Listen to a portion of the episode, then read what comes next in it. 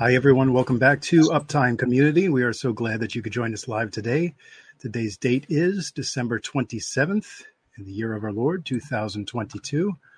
I'm Greg Messina, and if you are new here, we are a community of believers that are actively studying the Holy Bible and looking forward to that glorious appearing of our Lord and Savior, Jesus the Christ. We do want to make this an interactive forum, so we do welcome your questions and your comments today.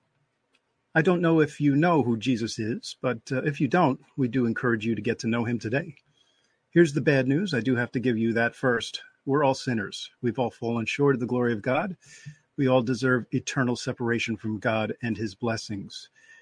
The good news is our debt or sins have been fully paid for by the finished work of Jesus Christ. He died for our sins, was buried, and was the only person who has risen in a fully glorified body on the third day. If you believe in your heart that this has happened and trust in Jesus as your Lord and Savior, you're saved from eternal damnation. You will end up being a new creature in Christ and start to live for Him, not for yourself, not for the world. Today, we welcome back Brother Lee Brainard to Uptime. Lee is a Bible teacher and author. His areas of study include the biblical languages, eschatology, prophecy, uh, apologetics, and major theological controversies. He believed strongly that God was calling him to be a Bible teacher. Uh, I would like to open up with our usual uptime panel first, and uh, we'll welcome uh, Brother Lee Brainard in, in a moment. Brothers, thank you for coming back on Uptime. God bless you all. Yeah, Pleasure to be back. It's good to be here. Hi, Kevin. Hi. All right. All right. Everybody looks good tonight. Everybody's excited tonight. Um, so. as soon as you guys sent, as soon as I got that message that Lee was coming on, I couldn't wait for this show. no, the, he he is such a wealth of information that you know I didn't have to bone up on anything tonight. oh well, we'll, we'll, we'll make sure that um, we give you all the uh, questions there, Bob. Then, yeah, um, I appreciate it. Yeah, no problem. Yeah, that's what we're here for. uh, I'm glad you guys have him back on too, because uh, I, you know the one where he was on, I, I missed that one, and uh, that was the only one I missed since uh, like October of last year. So I'm glad that he's back, and uh, I get a chance to to be a part of the panel now. Amen. Amen. Yeah. All right.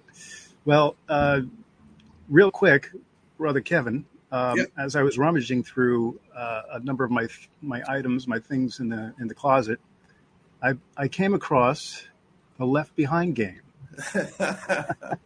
Did you? Rise of the Antichrist. Yes, and I, I was very surprised to see that because I knew I had purchased it, but I couldn't remember where I placed it. Which one was, was it?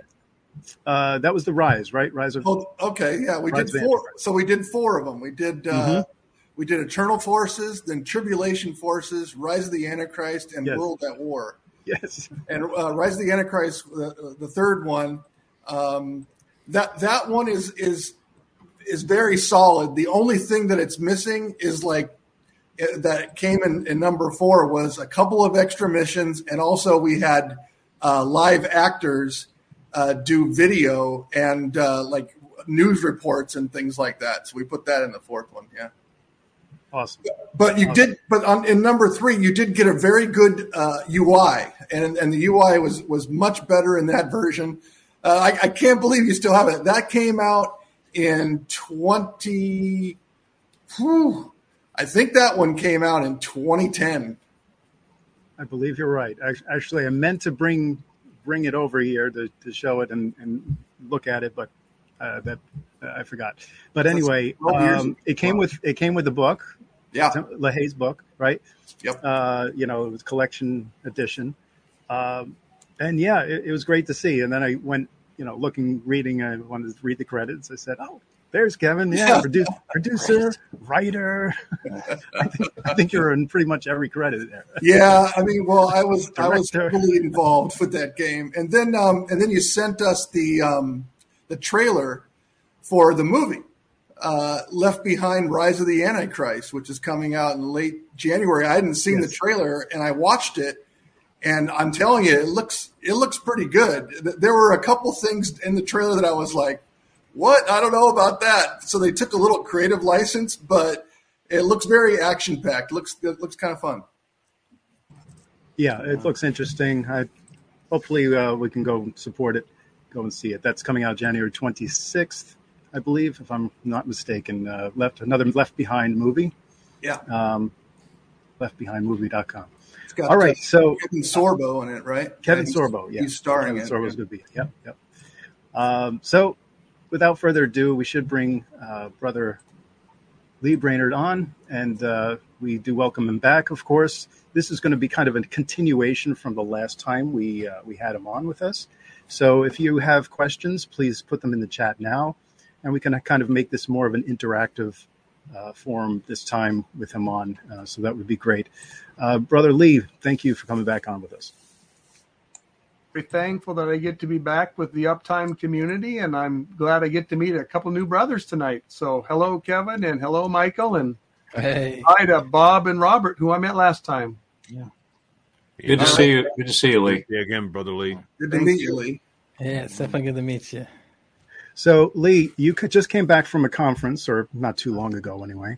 Uh, yeah. You want to start with uh, telling us what that conference is about and uh, some of well, the topics? On, on the road trip, we actually stopped and I spoke in uh, a church in Tulsa, Oklahoma on the way down.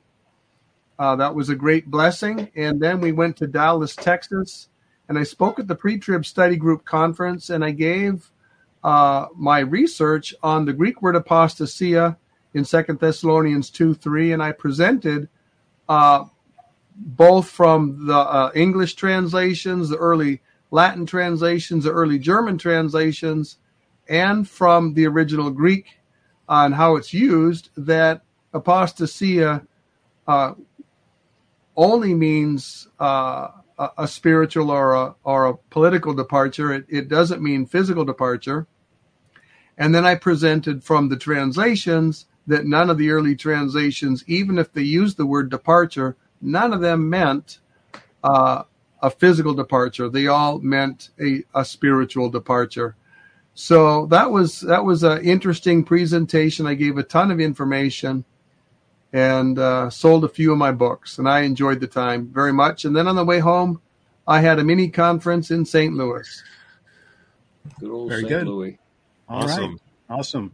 Uh, so, one of the things we wanted to bring up uh, today is the topic of the two witnesses. At least uh, I know that is something that you have brought up in the past on your channel.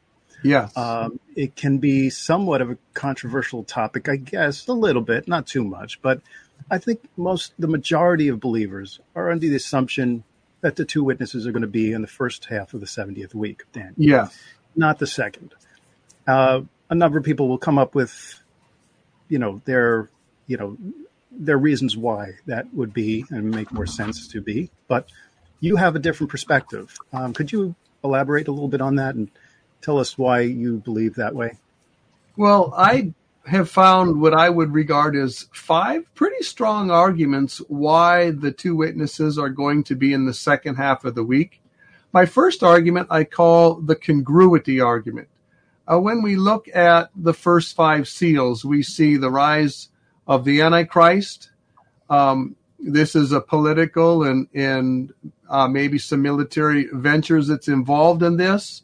We come to the second seal, and it's it's war. It's it's war around the world, not necessarily one big World War Three, but pieces taken from the world. The third seal is going to be uh, a famine, and then the fourth seal is is what is called in Ezekiel the Lord's four sword judgments, which is uh, death by the uh, wild animals or the beasts, and pestilence, and the sword, and uh, and um, I forget what the third third one is, but anyway, it's the four sword judgments of the Lord. So these uh, developments are going to happen, but these are all on the providential scale. They're they're not supernatural. When people look at them, they're going to think it's just the standard course of things with one difference. The um, it's elevated. It's at a um, it's at a greater intensity than it's ever been before. It's more widespread than it's ever been before. It's more bitter than it's ever been before. So that would be the only indication that something is off kilter or something that's different than usual. And but when we come to the two witnesses and we look at the miracles that they're working, they're calling down fire from heaven. Uh, they're ch- turning uh, water into blood. They're working the same kind of miracles that Elijah worked and that Moses worked uh, in the Old Testament times. And so these this is stuff on a supernatural level. And that ministry of theirs doesn't seem to correspond with the character of the judgments that the Lord is using on the providential level in the first half of the 70th week. But they perfectly correspond with the supernatural nature of many of the trumpets and the vials. So I call that the congruity argument. The the second one that I like to use is the timing argument. And if we look, for instance, in um, in the end of chapter 11, in fact, I'll just pull this up because I want to read a couple passages here. So I'm going to pull up my e-sword and pull into Revelation chapter 11. And when we come to the end of the ministry of the two witnesses, uh, we read um, that their bodies are going to lay in the street for three and a half days. Um, and the world is going to celebrate in verse 10. This always reminds me of Christmas. It just seems so iniquitous to have a Christmas like celebration because God's two witnesses have been killed. But that's the depth of the depravity of the world, especially during the 70th week. But when we come to verse 12, we, the Lord says, Come up here. It's very similar language to the rapture. And the two witnesses are going to ascend. They're going to be raised from the dead. And then in the same hour, there's a great earthquake. It's going to destroy one tenth of the city of Jerusalem and going to kill 7,000 people. And then you read in verse 14, the second woe is past. Behold, the third woe is coming quickly. Now, if you recall earlier, we in uh, chapter eight, I believe it is, it talks about the three woes. Uh, so the third, the first woe is going to be the was the fifth trumpet. That was terrible. The second woe is is the sixth trumpet, and these events here that we're reading here, even though they don't, um, people are not necessarily going to make a connection with the sixth trumpet, which started uh, in in chapter nine, verse thirteen when the four angels are released from the river Euphrates, and that brings out that whole Euphrates River um, scenario, which is scary. But then you go all the way through the events of chapter 10 and you come into chapter 11. Chapter 11 gives us a little parenthesis, which is the three and a half year ministry of the two witnesses. But that ministry ends at the end of the sixth trumpet. When when these guys are raised from the dead, there's an earthquake and it says the second woe is past. In other words, this is the end of the sixth trumpet. Now, the very next one is the seventh trumpet. Behold, the third woe is coming quickly. And the very next verse, which is verse 15 in chapter 11, says, The seventh trumpet sounded, and we read, The kingdom of this world has become the kingdom of our Lord and of his Christ. So I think it, what we have here, we're at the second coming. Now, I don't, uh, a lot of people, I think, don't understand the seals and trumpets and vials the way I do. I think each of these series, from the time it's introduced, each series ends at the second coming. So we have the sixth seal is the second coming. It's the day of the Lord. The seventh seal introduces the seven trumpets and it rolls all the way. The seventh trumpet is the arrival of the kingdom. Then the vials are into or the bowls are introduced, and they end at the at the kingdom. So right here, what we have is when these uh, two witnesses are raised from the dead, that's the end of the sixth seal. That closes this, the, or not the sixth seal, the sixth trumpet. And then the very next one is the seventh trumpet, which is the arrival of the kingdom. So in my mind, this uh, confirms that these two witnesses are ministering during the uh, the second half of the 70th week. Now, there's a third argument that I like to present, and this one's called prophetic constancy. And the idea of prophetic constancy is a prophetic typology is going to have the same meaning consistently in the prophecies on that subject. Uh, for instance, leaven is always going to be a picture of sin. Um, in in the New Testament, uh, now in the Old Testament, the fig tree is all over the map because it's used in a new, number of different ways. But when we come into the New Testament and the Gospels, we see the fig tree is used of the nation of Israel. The, the, the fig tree is cursed. It's a picture of Israel is going to have its national sovereignty removed. That fig tree dies. Of course, we saw that happen in AD 70. Uh, then the fig tree comes back to life in the last days because we come into the fig tree uh, teaching in Matthew 24 and in Luke 21. And that fig tree uh, is now again going to bear leaves. Of course, now this isn't a metaphor because it doesn't say Israel is the fig tree, and it's not a simile. It's not saying Israel's like a fig tree, but the passage does say uh, this is the analogy or the parable. And the, the word parable means not merely parable, but at times it's used for a strict analogy. Koine Greek uses that that way regularly or comparison. And I think this passage is saying that God is comparing Israel to a fig tree. And uh, Israel is a fig tree proper, and the leaves on the tree are compared to that vast uh, multitude of prophetic convergence that swirls around Israel. So here in prophetic constancy, we have uh, the fig tree in the New Testament is a picture of Israel. Anyway, that's just an example of prophetic constancy, but it's also true for prophetic numbers. And um, what we have here is we've got a bunch of passages in the Bible that speak of the three and a half years, or uh, this the uh, three and a half, yeah, the three and a half years, the forty-two months, uh, the 1260 days or the times, the times, time and a half of times. That's four different ways to express the same thing. They, these are always the second half of the 70th week. Now, the difficulty comes is when we come to chapter 11, and let's pull that up again, the first two verses and uh, the first three verses, I mean. And there we see we have uh, verse 2 is the court is given to the Gentiles for 42 months and then the two witnesses have 1260 days in verse 3 and a lot of people say the verse 2 is talking about the second half of the tribulation and verse 3 is talking about the first half. But i think that this goes against the idea of prophetic constancy that we're going to have these numbers are going to have the same meaning a- across the board. And so i think that we are we are left with the fact that these two witnesses according to prophetic constancy are going to be in the second half of the 70th week and not the first one. Now, this is also talking about the uh, overlapping uh, chronology, right? That you bring up as well. Yes. Constancy is the overlapping chrono- uh, chronology, right? Absolutely. Okay. Yep. And, uh, but there's another one too um, that's really interesting here. And that's the, the testimonial necessity. When I think about what's going to happen during the second half of the 70th week.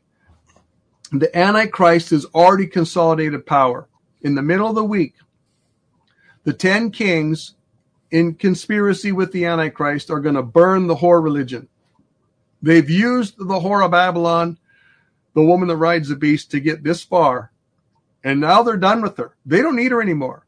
Just uh, mm-hmm. like the Nazi Germany and the Soviet Union used religion to, to roll into power, and then religion was only as useful as far as it served its purposes. They're going to set it aside, and the Antichrist is going to be worshipped uh, by the entire world. He will be the world's religion. And um, at the same time, we've got the, the false prophet who makes uh, image that has life. This is a bizarre thought. Uh, make a statue or an image or an idol, whatever you want to call it, and it's going to have life. And the world's going to be required to worship not only the Antichrist, but the image of the Antichrist. And those that won't worship this image or the Antichrist are going to be executed. But we also have the whole mark of the beast scenario coming out. So, and the, the Antichrist and the false prophet are going to call down fire from heaven. And we also read in Second Thessalonians that the Antichrist is going to roll into power with all lying powers, signs, and wonders. Uh, these are not phony powers, signs, and wonders. These are signs and wonders and miracles that are going to be authenticating a lie. Anyway, there's a tremendous display of satanic power. I think it's going to be the greatest display of satanic power ever in the history of the world. And to me, it would be incongruous to have the greatest display of God's divine power in the first half of of the 70th week and then have nothing in the second half and during the second half have the antichrist have the greatest display of satanic power in the history of the world. Personally i think that these two are going to be running side by side face to face nose to nose for the entire second half of the 70th week so that these two miraculous demonstrations are going to be duking it out and there will be no excuse. Uh, I think the difference is going to be so profound uh, that that anyone that has one ounce of sincerity is going to side with the Lord. But anyway, I call that the testimonial necessity. God needs to have his counterpart, which is, I believe, is going to be Moses and Elijah, along with the 144,000 plus all the uh, spirit filled uh, saved Jews, that miraculous testimony is going to run at the same time as the false prophet. But here's another interesting one, and uh, this deals with the Mount of Transfiguration. And what's interesting is the Mount of Transfiguration, the Lord had said just prior to this experience, there be some of you standing here that are not going to taste death until you see the Son of Man coming in his kingdom. Um, and well, that that just threw through them. They didn't understand what he was talking about. I think it became apparent when they stood on the Mount of Transfiguration, because on the Mount of Transfiguration, Moses and Elijah appeared, and the Lord appeared in the same wonderful glory that he's going to appear in at his second coming. We get to get the taste of that at the rapture that the world doesn't get. But when this glory appears at the second coming, this is going to be a very warm glory for the saved and a very well, it's going to be ugly glory for the ungodly. But anyway, so we see Moses and Elijah associated right there with the Lord in the picture of his second coming. So I think that this is a good argument that if the typology has Moses and Elijah at the second coming, then the reality has to have Moses and Elijah at the second coming. And that's exactly what we see with the timing argument that I made out of uh, Revelation chapter 11.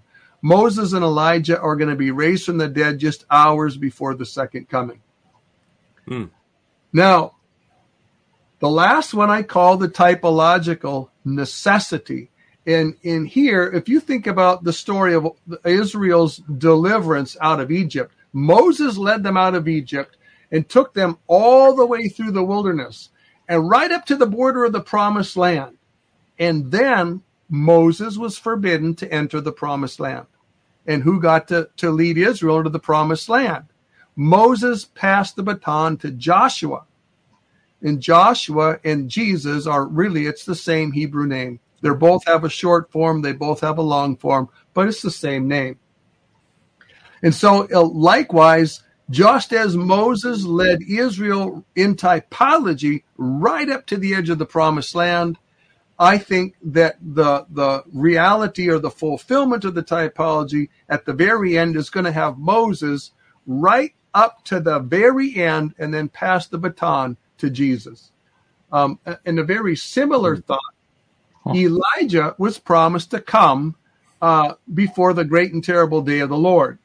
Um, and when John the Baptist uh, came in this in the spirit and power of Elijah at the first coming of Christ, he introduced Jesus. He was right there, right up until the time that Jesus' uh, ministry on earth was introduced. And I think that it's going to be very similar uh, at the second coming. Elijah is going to be doing his ministry on earth right up until the time that uh, Jesus is physically introduced publicly, gloriously to the world. Mm. So, you know, I prevented, I've presented six arguments here. We have um, the congruity argument, which is uh, the miracles that they work fit better with the second half than the first half. We have the timing argument, which has uh, Moses and Elijah raised from the dead just hours before the second coming, because it's right before the seventh trumpet. The seventh trumpet is the kingdom. We have um, the prophetic constancy that we can't have the 1260 days be in one place uh, of the three and a half years be the first half of the week, and the other six places be the second half of the week.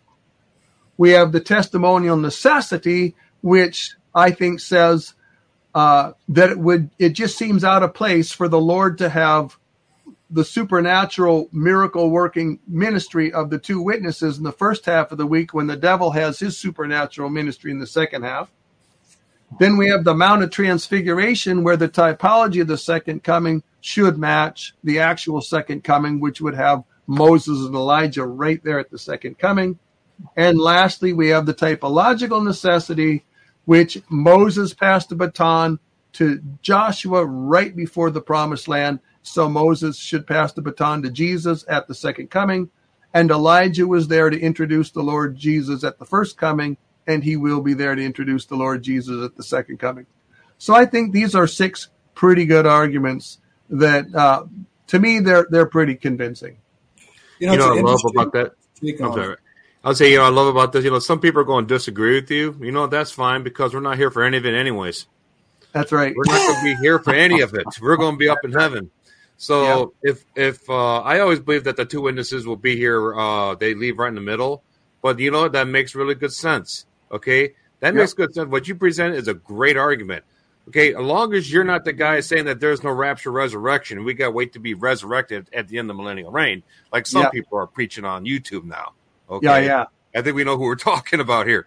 Okay, but uh, you know what I love the point, only part I want to make about what you said, which really stuck out to me, was when you mentioned when the whore gets burned by the beast system gets burned by the when it gets burned by the beast system by the ten kings because yeah, they don't yeah. need her anymore. Oh, and right. if you look at climate change, what, oh, what's going on with climate change, Lee? There's a military element and there's a religious element. There's that's a religious right. element that's giving it juice so people can really buy into it, and there's a military element that's enforcing it and that's feeding right. it and growing it. But eventually, they're not going to need that religious element no more. That's right? right? it's an interesting take on it. Um, uh, of, of, course, obviously, it's it. If people disagree, which I actually do, then it's not going to to cause problems or anything like that. Because, well, one thing, I mean, we're not even going to be here for it, so it's all speculation to begin with. Um, you did make some good points. I also have some points as well on the other side for the for the uh, to, for the first half of the of the 70th week. Um, one of the points is that uh, the, the, the sealing of the 144,000 happens just before the wrath, which I believe the, the that part of the wrath happens after the midpoint.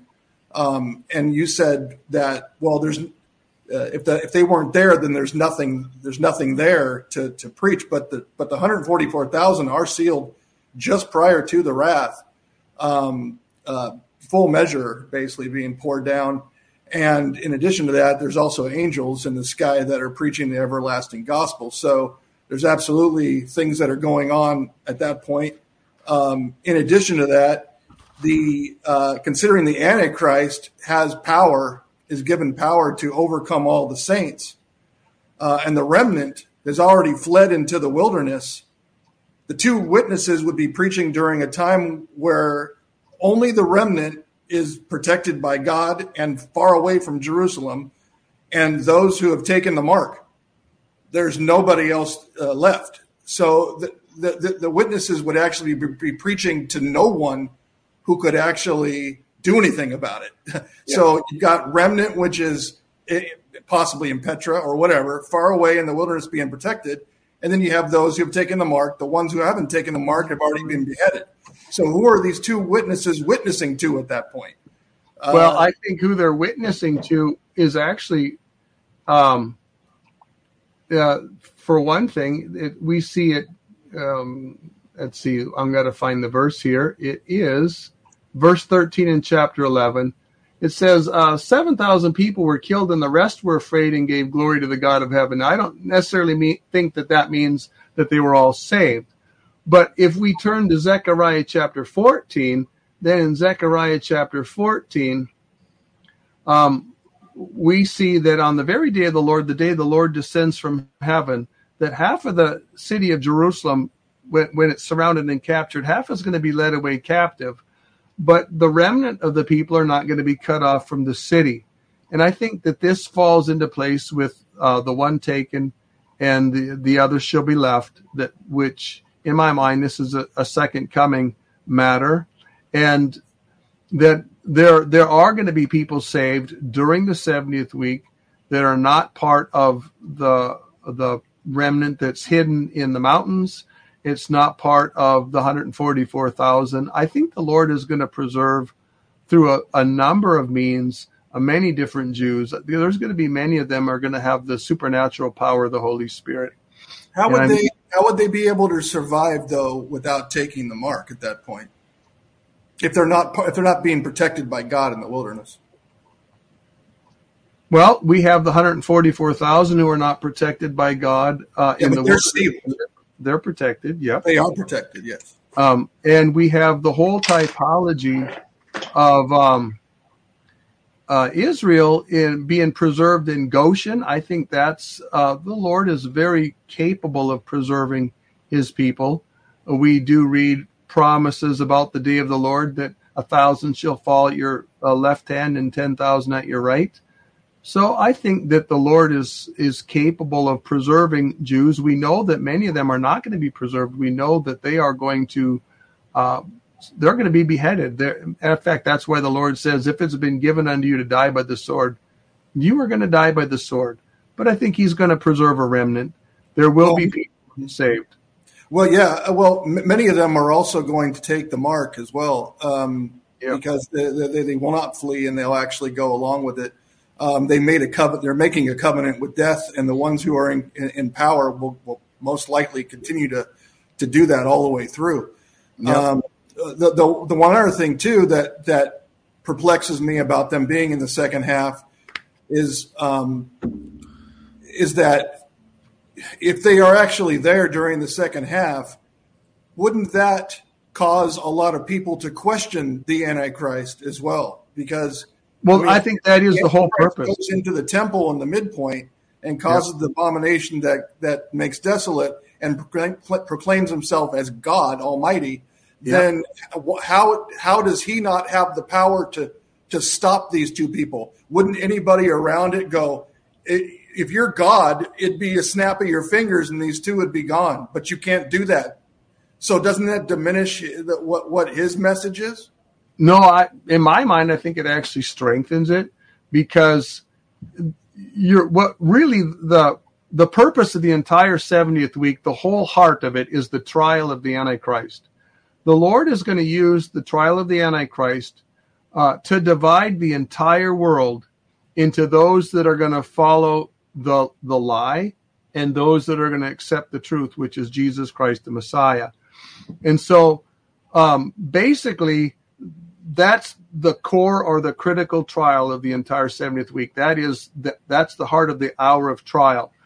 And all the other judgments that come down are basically just discipline trying to hammer people as hard as as can be hammered to make them stop and think.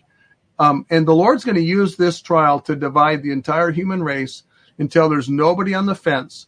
Everybody is either taken the mark of the beast or they've been sealed by the Holy Spirit uh, the indwelling Holy Spirit of the new covenant.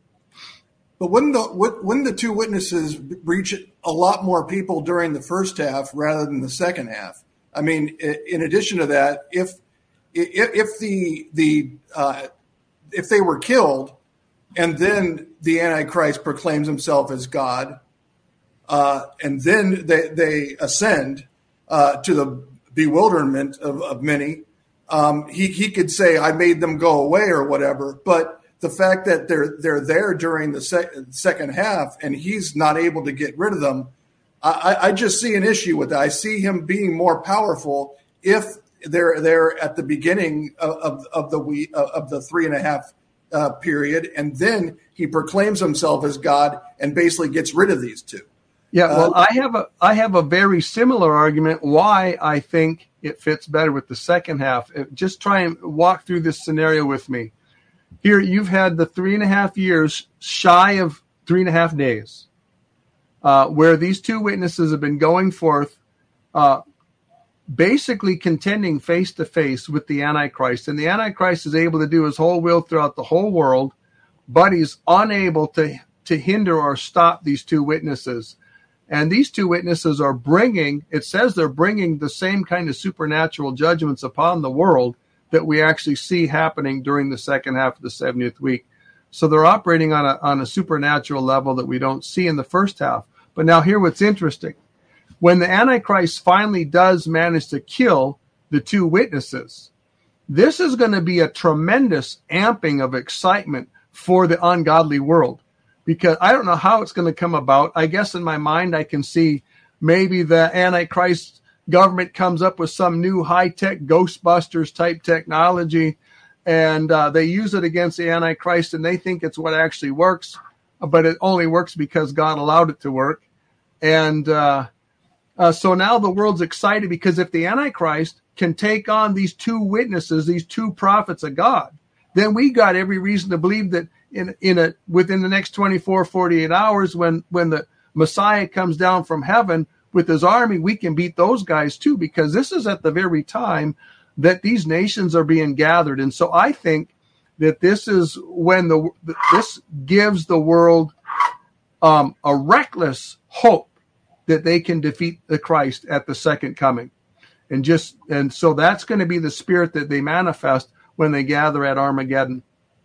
Yeah. Well, uh, that. that's it's interesting. It's interesting take. I um again, I I don't necessarily agree with you even after all of that. But once again, it's okay to have differences, and I guess we'll find out one day, sooner or later, probably at that rapture resurrection. We'll we'll know a lot Amen. more at that Absolutely. point. Yeah. Um, yeah. And that's what we call the perfect, right? Then, then we'll be unified. We'll all know, and we won't yeah. have any more disagreements about these things. Yeah. Um, mm-hmm. But of course, just as Paul said, we're th- th- these are petty arguments, and they're, they're, they're, I mean, sure, it's nice to discuss them, but if they if they turn into something that's uh, unprofitable, that's when it doesn't get good. So mm-hmm. obviously, we're not going to go there to unprofitableness, but uh, it's always nice to have a conversation back and forth with uh, with people about this well, I think this is part of the iron sharpens iron. Um, I find on every subject that I investigate, I like to read the best authors or listen to the best teachers on both sides of the equation. And uh, I don't necessarily come to my beliefs in, in short order, but you, you chew on these things. And over time, even if we don't get convinced of somebody else's position, we might learn two or three things from them that enhance our own and that's the benefit of the iron sharpens iron. I mm-hmm. agree. I mean, I have that uh, Iron Sharpens Iron series on my channel. Um, I have 10 episodes there with uh, talking about all, a whole bunch of different things. Um, I don't know if we ever discussed this in, in detail, but, uh, you know, I got to say, um, I, I, don't know. I, I, I mean, I, I, can I see your points. I think hopefully you can see my points. Uh, it's interesting because I think you can make a case either way. Um, and uh, the fact is, is that we we just really won't know until um, until we're actually glorified. And um, mm. so it's always nice to speculate about it. Um, it's just an interesting topic, and it's a lot of people also have uh, th- their preferences on actually who the two witnesses are. But um, in, in, that case, you and I agree. Um, uh, Moses and, and Elijah uh, make the most sense uh, because you've got the law and the prophets. Uh, you have the mountain of tr- t- transfiguration. You have the fire coming down from Elijah. You have the um, you know the, the parting of the Red Sea with Moses and the stopping of the rain and so forth. I mean, you have a lot of the plagues and, and things like that. So I think it, it, it makes sense and it encompasses that. In addition to that, the people will say, "Well, Moses died. Moses died," and it's like, okay, well, number one no one knows where he's buried. And number two, why does the Bible go out of its way to mention that Satan was in a dispute uh, over the body of Moses? What, I mean, what, what's the purpose of that whole passage? Why would you care? Why would you care about that body? Why he hasn't disputed over anybody else in the entire history, but he disputes over Moses for his body. Why is that? I believe it's because Moses needs his body in order to be a witness. That's I mean, right. Hey, hey, how about a little wager between you guys? When we get up there, all right, when we get up there, whoever is right, the other guy has to do 20 push ups. Okay, we'll be. How about a coffee at Heaven Bucks? That sounds fair. I have a feeling I'll be able to do 20 push-ups with my bucks. pinky I like that. there. Yeah, that's great. Awesome. So we have a lot of questions coming in, guys. Um, All right, yeah, that is, so that is pretty cool. Let's start. Let's just. But go ahead. Uh, let's let also Michael and, and yeah. I just uh, kind of have a few things to mention. So because we have Moses, right? He struck the rock, which is a picture, right, of the law coming against Jesus Christ, who fulfilled the law, and he couldn't lead them into the promised land because the law can't justify man. Grace right. Through faith justifies, and Jesus alone is the only one who can take us into the promised land. Secondly, I was thinking about it, and I was like, well, we have Moses and the and the miracles and the judgments, but all that was done prior to them entering into the wilderness. And in Revelation, we have them in the streets of spiritual Egypt still. So, mm-hmm. just thinking about that, how would you explain those congruencies away? Can you uh, just uh, run that by me one more time? Because I got the comparison with Moses, and then what's the other part of that? Okay, so we have Moses in Egypt, right? He okay. goes there to deliver the children of Israel out of Egypt right. with the plagues. But directly after that is when they get into the wilderness. Do you see right. what I'm saying? It wasn't the reversal to where he comes in the wilderness and does all these. You see what I'm saying? The pattern is that he's in Egypt, yep. the spiritual Egypt of the world, does what he does there. Then the 144,000, everyone who's sealed, goes into the wilderness where they're protected, as you see okay. in Revelation 13. Mm-hmm. Yeah. Okay. Now, I, I I'll just start with how I see this illustrated in the church, and then we can go from there to how I would see it illustrated in the book of Revelation with the tribulation saints. I do find it fascinating that every one of us is called out of the wilderness of the world, uh, out of the, the death trap, really, of Egypt. Uh, what Egypt sure. is the world, and and it's a bit of an endeavor to walk away from the world. Um, we are covered with the blood of Jesus Christ on the doorpost. Um, we're baptized with the Holy Spirit, pictured in uh, being passing through the the dead or the Red Sea, and then we do our wilderness mm-hmm. wandering in the wilderness. And it's only after the ending of the wilderness that we get to enter into the Promised Land. What's interesting, I find it fascinating that in the wilderness wanderings, there's a lot of people that fell away. They passed away, mm. and Mm-hmm. Uh, I don't want to make too much out of the typology because I think the math doesn't quite add up. I think we're going to have more than two out of two million, you know, that are going to be entering into into heaven.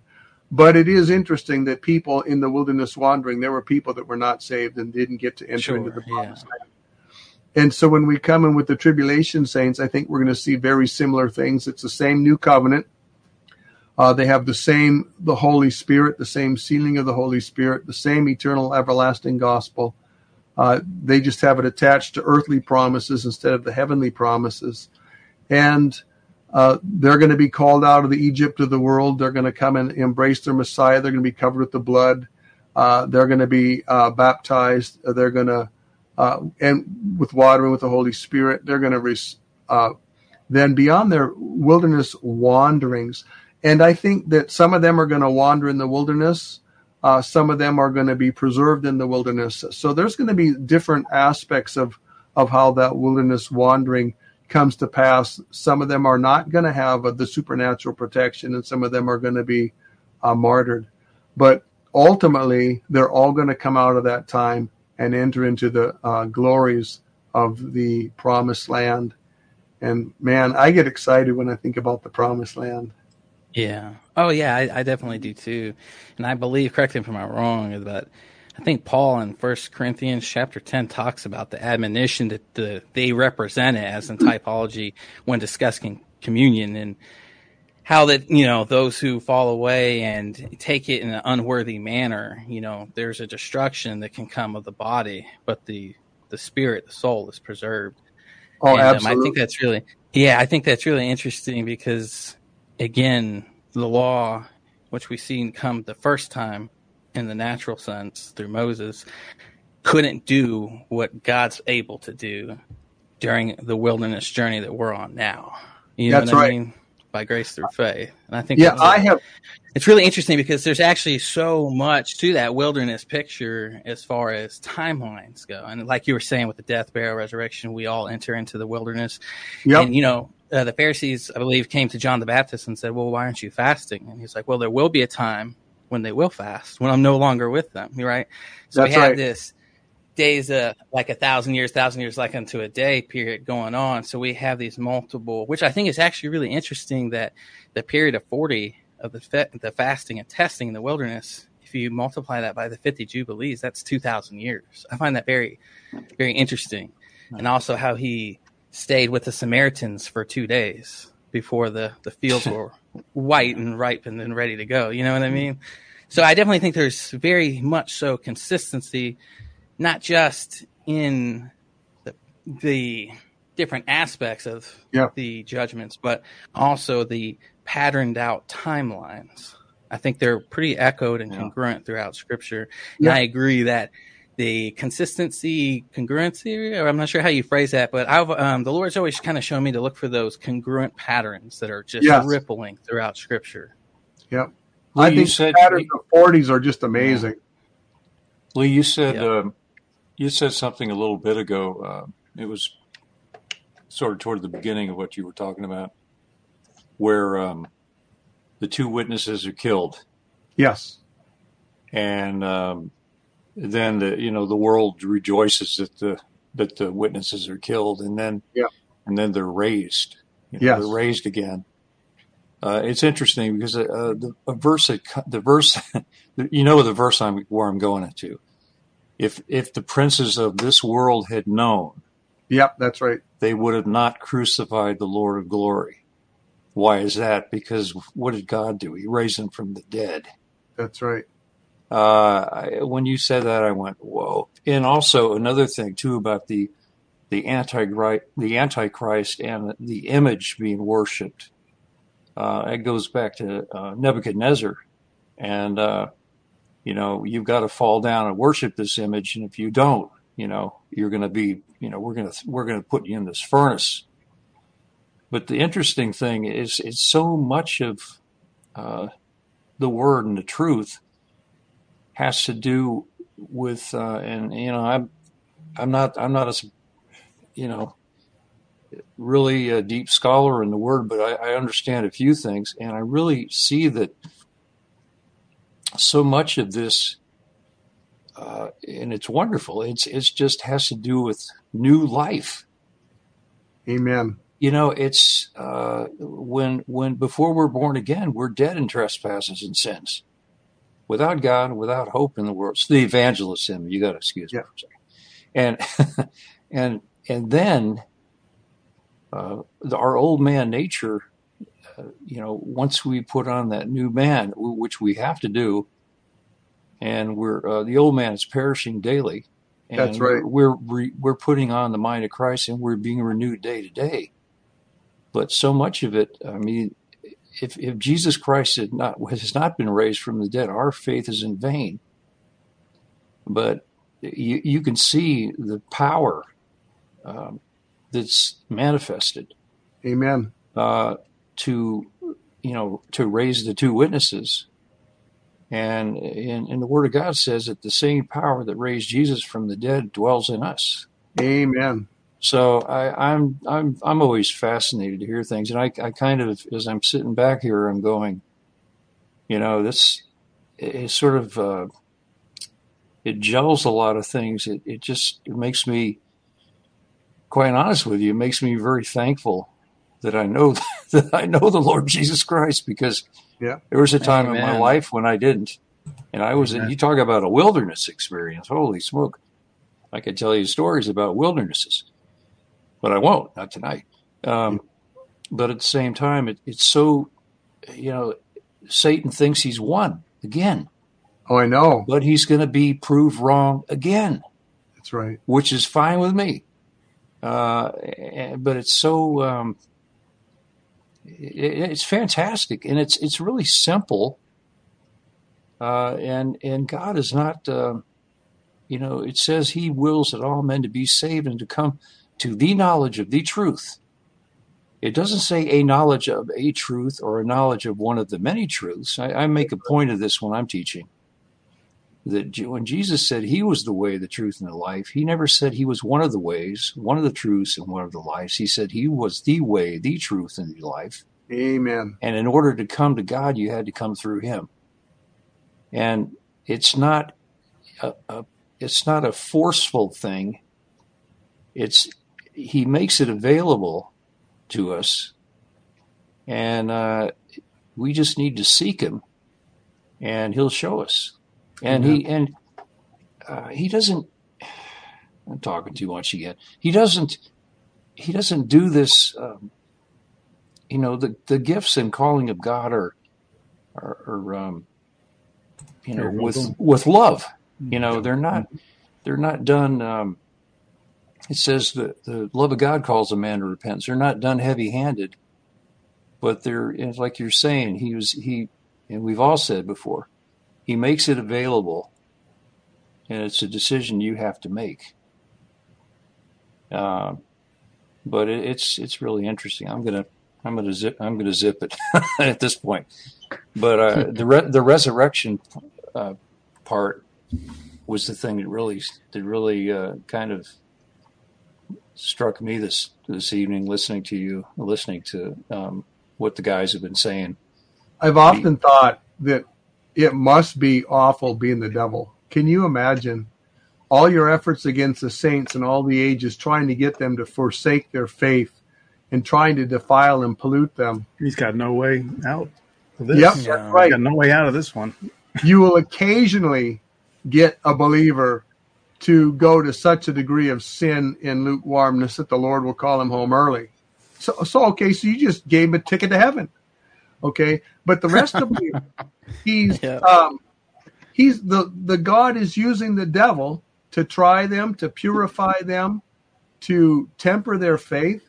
Can can you imagine how frustrating it must be to have a zero batting average?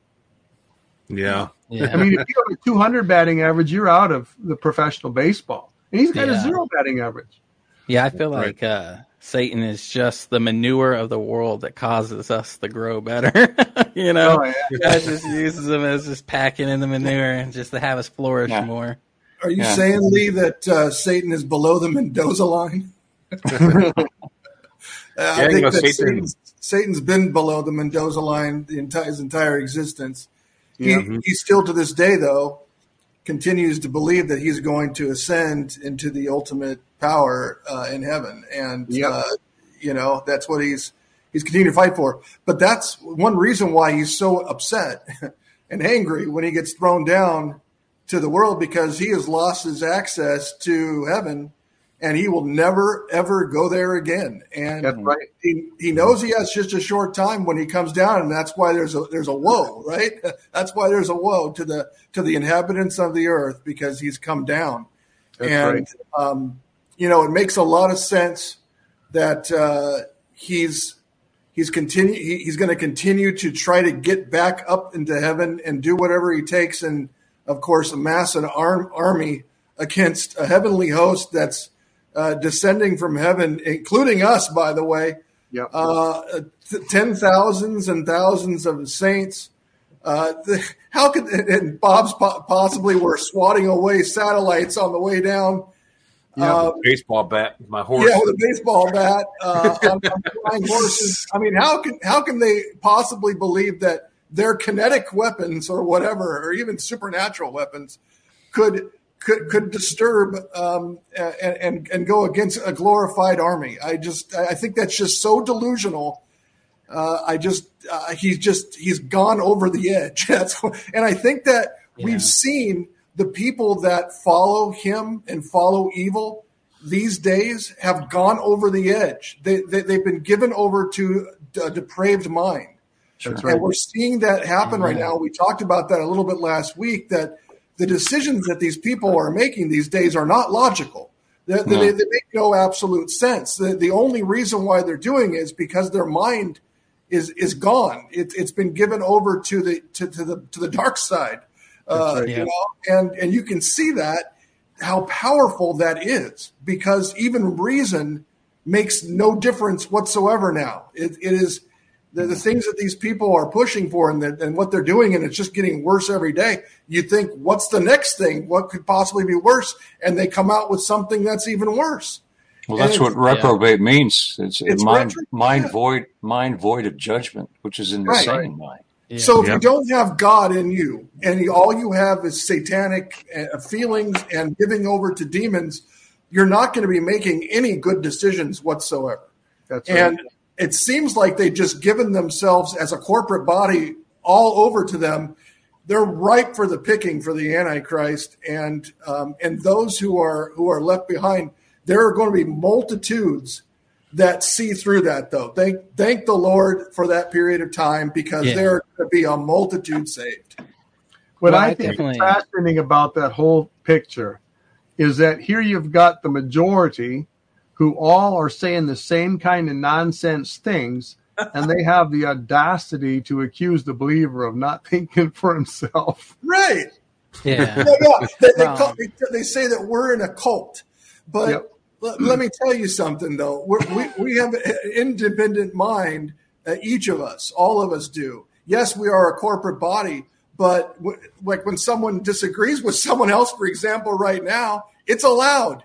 There That's is right. no nothing. Yeah. No disagreement yeah. allowed with them. You disagree with them, you are canceled. You are done. You are, you, you know, you can't have a job. We must take away your children you, you, you go to jail or whatever. I mean, the, the, the, they are in a cult and their religion has now become climate. Yeah. Become, oh, for sure. Become the climate. And I mean, it's, they're worshiping the creation rather than the creator.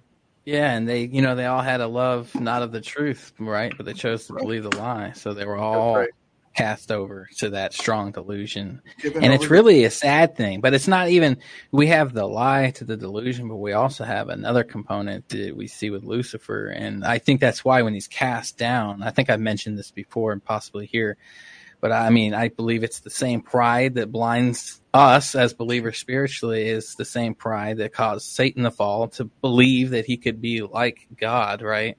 And to fall. in, I would say, Lee might get me on this one and say no, but uh, I, I always believed that you know Satan was the original apostate. You know, he was the original apostasy uh, character child or the poster child who fell because Certainly. of the pride. You know, and yeah, there's no doubt. He, when yeah. he gets caught no and cast down, it's that it's the picture right of the pride goes before destruction and the haughtiness before a fall. It's like almost like a humbling has taken place because he's no longer having free reign into the heavens and that, that reality check opens his eyes to my time is actually short. This is actually going to happen. Ah, that's what I think Satan's going to be like. But instead, you know, like, I like what uh, Bob Hagan said earlier. He said that uh, he brought the verse up. If they knew who the Lord was, they would not crucify the Lord of glory. Yeah. You know, Satan knew that Israel was going to be redeemed through Christ. Mm-hmm. He knew that, but he did not see the body of Christ coming. He, no, didn't, didn't see, see the Gentiles. No. He didn't see his replacement being created, the body of Christ, a celestial no. civilization that takes place of him and all his boys. That there. mystery he wasn't see that coming, did he? That no. mystery wasn't revealed. See, that and so wasn't revealed. The, the thing is, too, is that Satan, when he's cast down, you'd think, Michael, maybe he'd be humbled and then he'd get on his knees and he'd beg for forgiveness. But no, instead, he goes the opposite way, which is like I'm going to double down right? and I'm it's going like to make it as, as bad as it possibly can get. But you know what? That is mirrored in the people who are in control of the media and the governments these days. Mm-hmm. They double down. They don't say they're sorry. They don't admit when they're wrong. They actually do just the opposite they double yeah. down and they get worse. So yeah, like that angry. is a complete parallel to the um, the apostasy, which is the rebellion. I mean, that was the first rebellion. That was the first apostasy, and we are seeing that rebellion right before our very eyes right now. They are rebelling against God. They are rebelling against Christ and they are doing it more and more so every day and getting harder and harder down that road and their hearts are getting harder and harder yeah It's just like a total representation of Pharaoh, right? I mean, yes. it's you now we see why he makes such a great typology for the Antichrist because yes. it's yep. that oh no, what did I do? And then ah, I'm gonna get him even harder this time, you know. And he just God, keeps getting harder and harder and harder, and, and, then God gives them over to that debased mind, and then they he, he sends strong delusions so that they will believe the lie. So I mean, th- that's what he did with Pharaoh. He continued to harden his heart in order to do what? In order to ultimately for make the plan come to fruition. That was that was God's plan. A typology uh, on the Passover with Jesus and the firstborn and all that stuff. That that yeah. would have never happened if Pharaoh would just would have said, "Okay, fine, let him go in the first plague," or "This fraud, the frauds yeah. are too much. Go ahead and go. I'm not. I'm, I'm not going to relent. You just. Uh, I'm, I'm going to go ahead and relent. You go ahead and just leave." No, it had yeah. to go all the way to the end, didn't it? Hmm. That just shows you something interesting about the character and nature of Pharaoh, right? Because if it would have been, well, I, I hope to God, if it would have been, I'd have been like, ah, the lice is enough. I'm done with this. right. lice is enough. You think the snakes coming in and eating the other snakes would have been like, yeah. well, I don't have much power here, do I? Yeah. But no, I mean, still Re- like rethink you know, these decisions here. Puffed him, yeah. yeah. I we got another question here. Huh? He puffed himself up though, didn't he? Yeah. We got a question here for you, Lee. Yes. Are we under a new covenant or a renewed covenant? Can you tell us what the Greek word for new covenant is? I was just looking that one up after because uh, I saw that word coming up, and uh, the new covenant. Why don't we look up a new covenant verse? Have, have a verse that has the new covenant in it. All right. So we have, we could do Luke 22. Let's see, 20. Let me bring that one up. You said Luke 20? Um, well, it's talking about the his cup being the New Testament. Um, okay. Yeah. New, sorry. The new, yeah, the New Testament in my blood, which is shed for you. So, uh, let me see if I can find another one in the meantime. But what, which which uh, which verse is that? Let's. So you want to do New Covenant, right? So let's do Hebrews. Well, New Covenant, New Testament will be the same Jeremiah thing. 31, 31 to start. Yeah, or Hebrews eight thirteen, right? So let me do. Let's do uh, Jeremiah. Hebrews eight thirteen. You want to do that one? Hebrews uh, eight thirteen. I pulled that one up, and uh, here we have for the Greek is um, Kaine, it's new. So it's new in quality and not just new in order. Yeah. Hebrews 8:13. Yep. Hebrews 8:13. A new covenant he hath yep. made the first old. Now yep. that which decayeth and waxeth old is ready to vanish away. So, yeah, so, are we under a new covenant or a renewed covenant? So I think I, if I understand this question, is this just a, a, improved version of the old covenant, or is it a completely new covenant? And no, it is a completely new covenant. Yep. Under the old covenant, the soul that sinneth it shall die. Under the old covenant, there there was no provision for salvation except perfection. Right. Um, but just by the very nature of the case, even though the law was righteous and good, uh, man's weakness was such that the law couldn't do anything but condemn. And so ultimately, that the Lord intended to use the law as a schoolmaster to bring men to the new covenant in Christ's blood, to bring men to Christ.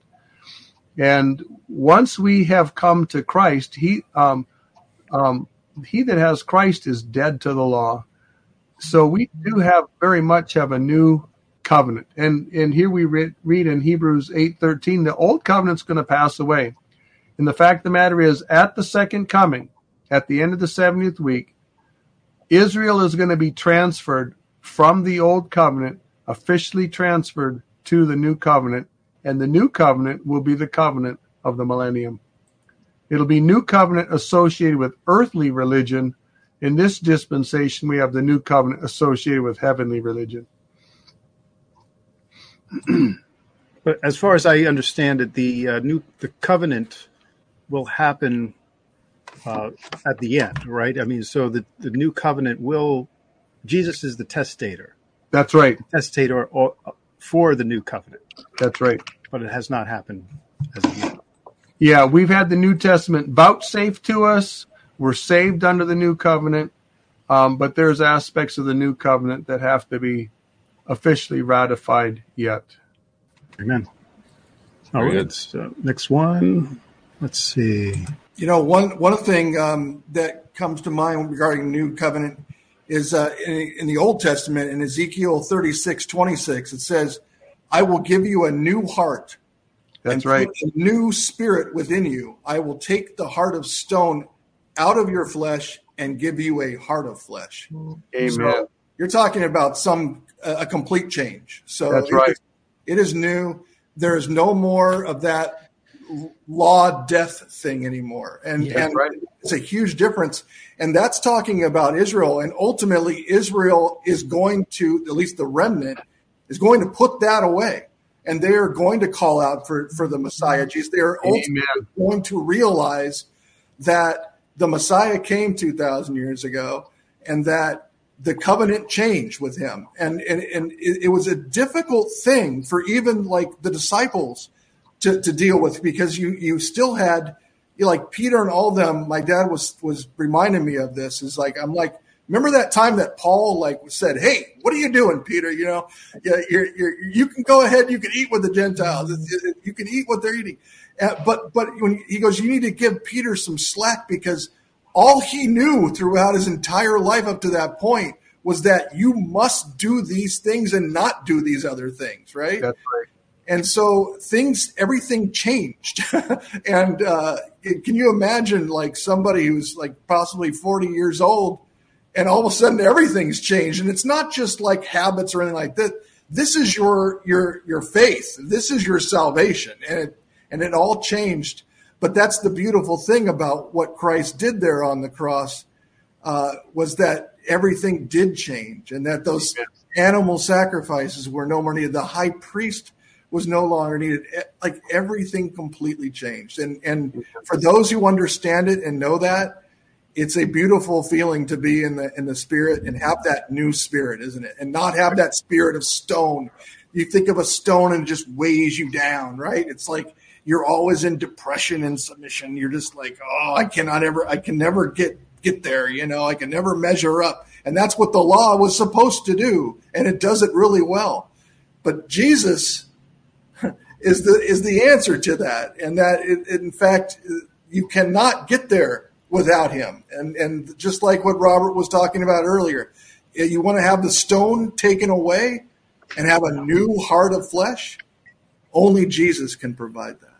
And Hebrews Hebrews is a great example of that. When you read through Hebrews, you you know you're seeing the you know how, what Jesus did to you know take care of the of the problems that the first Adam right. did. You know, yeah, that was a, yeah. a great explanation there, Kevin. About it's like because, a case uh, study. You know, yeah. it's like yeah. Here, here's here's your problem. Here's the yeah. solution. Here's another problem. Yeah. Here's the solution. And the solution's always Jesus.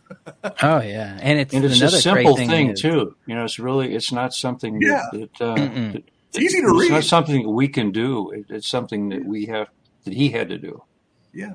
And I just love the Bible, how it's so rich in illustrations and how you have the heart of stone, which is a always kind of almost synonymous with judgment and law, right? Right. So you even see it pictured in just the stone itself of, of being represented as the heart. And I think that's really awesome. And then speaking to what you're saying, Kevin, about, you know, how we go through this process of what we eat and how Peter's like, oh, this is totally different. that's the beauty of the, the new covenant and the grace that we're under is that relationship and sanctification process of the Lord guiding us and teaching us, ordering our steps. And, you know, like, hey, you know, Michael, you should probably not do that. you know, and I'm like, okay, Lord, yeah, you're right. Obviously, I'm wrong. Small, still voice.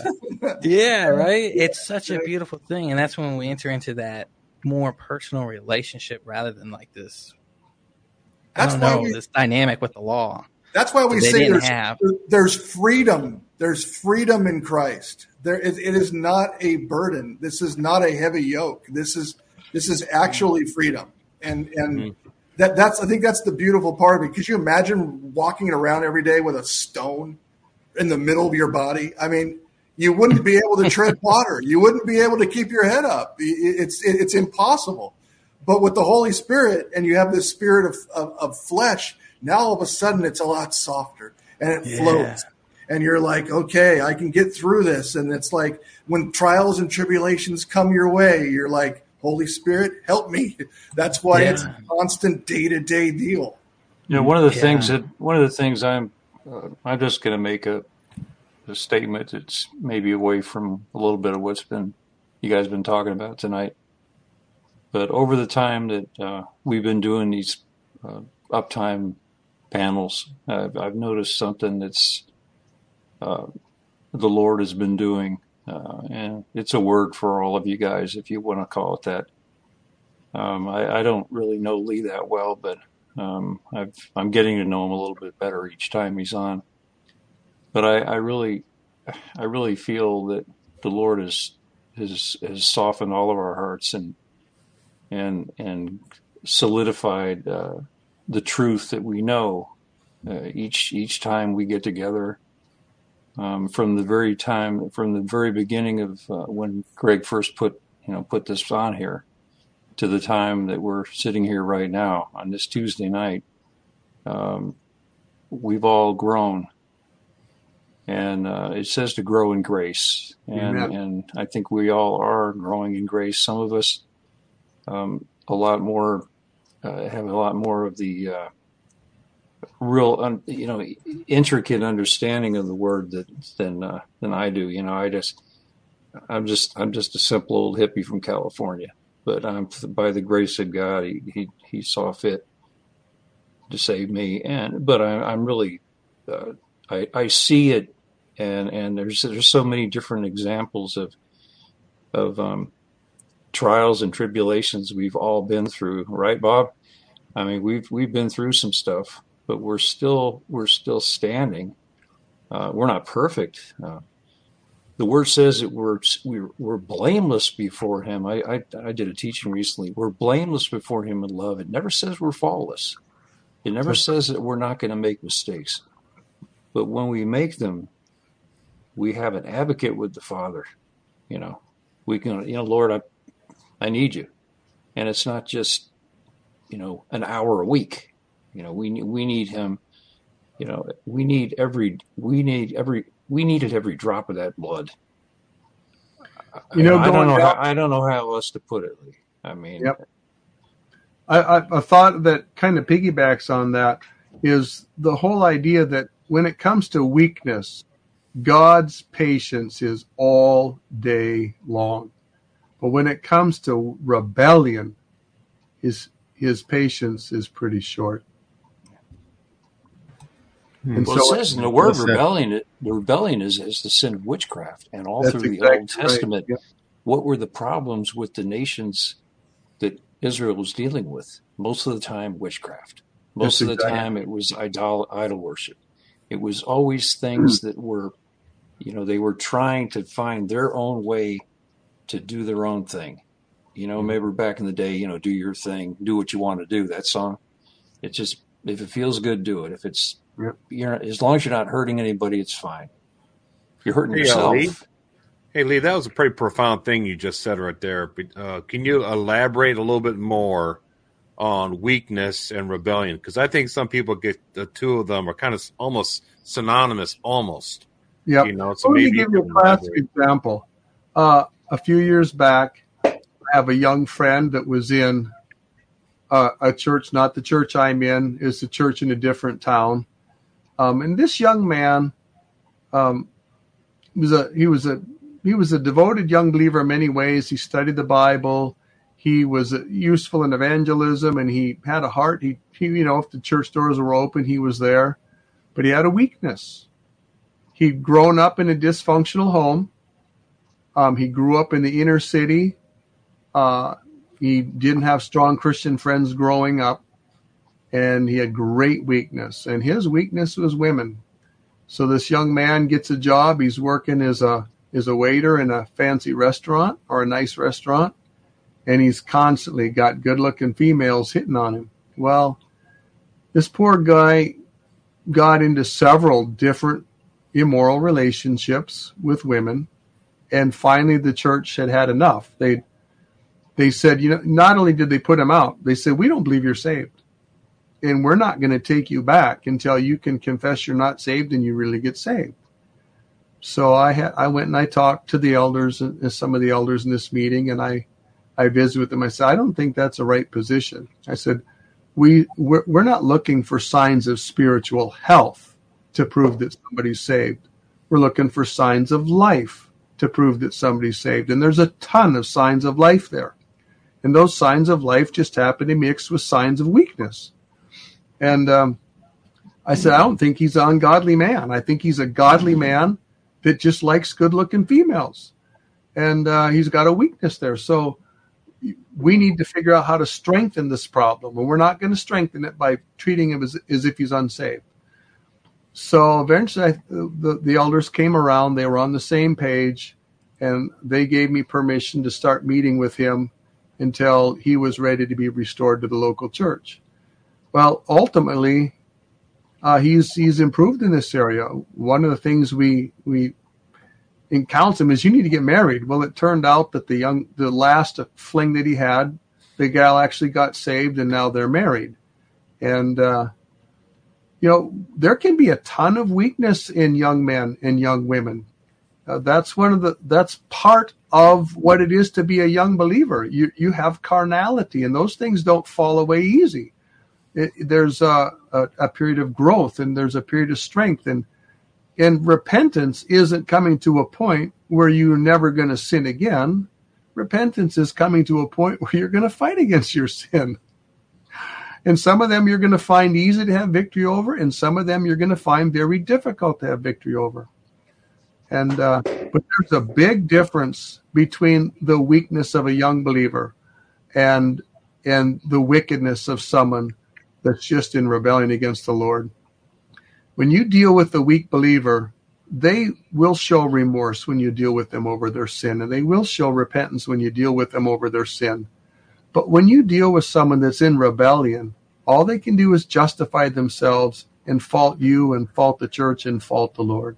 So I don't know. Hopefully, I clarified that situation a little bit there. Amen. Yeah, that's that's mm-hmm. great, man. Because right. that's exactly they, they what I was thinking they rationalize their actions. Yeah, they, they say that justifying. Well, this is yeah. why this is why I'm doing this, and and God still loves me, and i will be okay. You know, I just, you know, I'm gonna yeah. go back and start doing some of the things I used to do, and and yeah. uh, I always know that I can. You know, it's that's that's a that's a good example because it yeah it the forgiveness and the the love of God is all encompassing, and it's it's the understanding that uh, that that it's always available. Like I said a few minutes ago, we're we're blameless uh, because our identity is in Christ. But when we have things that come up that trip us up, which everybody has, we we know that we've we've got that anchor. Amen. You know, I always I always yeah. get amused by watching these when they call these people on TV anchors. you know these these news people anchors. What a bunch of stuff. You know, there's no way. You know. Jesus Christ is the anchor for Pete's sake, you know. Yeah. Well, somebody's got to hold the lies down, bro. Yeah. The the, uh, the Babylonian world does that a lot with the terminology. I've been trying to make a list of different things like that, and one of them is uh, I think it's odd how the people talk about being as dumb as a rock or a pet or having a pet rock. It's like, do we not see that this is assaulting the Lord, right? this is I have a feeling that Satan has made these different slogans to just defame Christians and, and our belief in scripture. But it's so awesome that you said that, Lee, because yeah, it's I totally, totally agree one thousand percent because true repentance is someone who acknowledges that their sin is wrong and that they've yeah. sinned against God, just like David, you know, against you, you only have I sinned against, right? So to me, that is the spot on. And I think that that is definitely going to bless the rest of this stream for everyone who heard that because that's a big difference. Well, you have a you have a sensitivity. You have a different you have a different way of looking at things when when you've made Jesus Christ the Lord in your life. You're you're you know when you're a natural man, it doesn't make any sense. In fact, the word says that you're not going to receive the things of the Spirit of God. But once you have that uh, that truth, once you have that Holy Spirit within you, you you just look at things differently. And and once you start to get the word and put the word on, renew your mind, then you really start to look at things differently, and you'll you you you have spiritual senses, and you'll see you know you'll know, hey, this is not right. This is this. I heard this, and this just not. It doesn't. It doesn't make any sense, or it's just wrong. And then and then you know a lot of times you'll just and the Father will show you. He'll say, you know, you just you need to beware of this, or it's like a uh, it's a warning thing. I, I, always feel a lot of times what happens is it's a uh, it's kind of a check in your spirit. It's hey, whoa, whoa, whoa, whoa. You know, it's like a running back going into the line and he sees that the plays is supposed to go to the right, but all of a sudden that that ta- that block opens him up to the left. He's gone. Yep.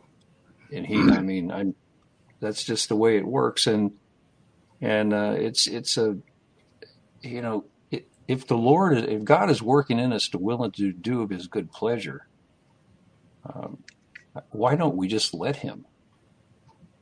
that know? really comes down to the whole self will question because yeah. really, um, I think that's what what faith is is relinquishing our self will and trusting the Lord that His ways are best. Amen. So, Greg, there was a question that's been up a couple times. We never did get to that question. You still got that one handy? Oh yeah, sure. Uh, let me uh, bring it up. Yeah, the question was uh, pertaining to the beast specifically. Um, you think the Jews will welcome the mark of the beast? Is there anything in Judaism that states not to take the mark? That's an interesting question. Well, let's start with the second question. Is there anything in Judaism that states not to take the mark? I don't recollect anything in the Old Testament that addresses that subject directly, though you might be able to infer it from a couple of the Antichrist passages. Um, in Judaism itself, which would be the extra biblical uh, interpretations based on the Old Testament, again, I'm not aware of anything. How about the question do the Jews are do you think the Jews are going to welcome the mark of the beast?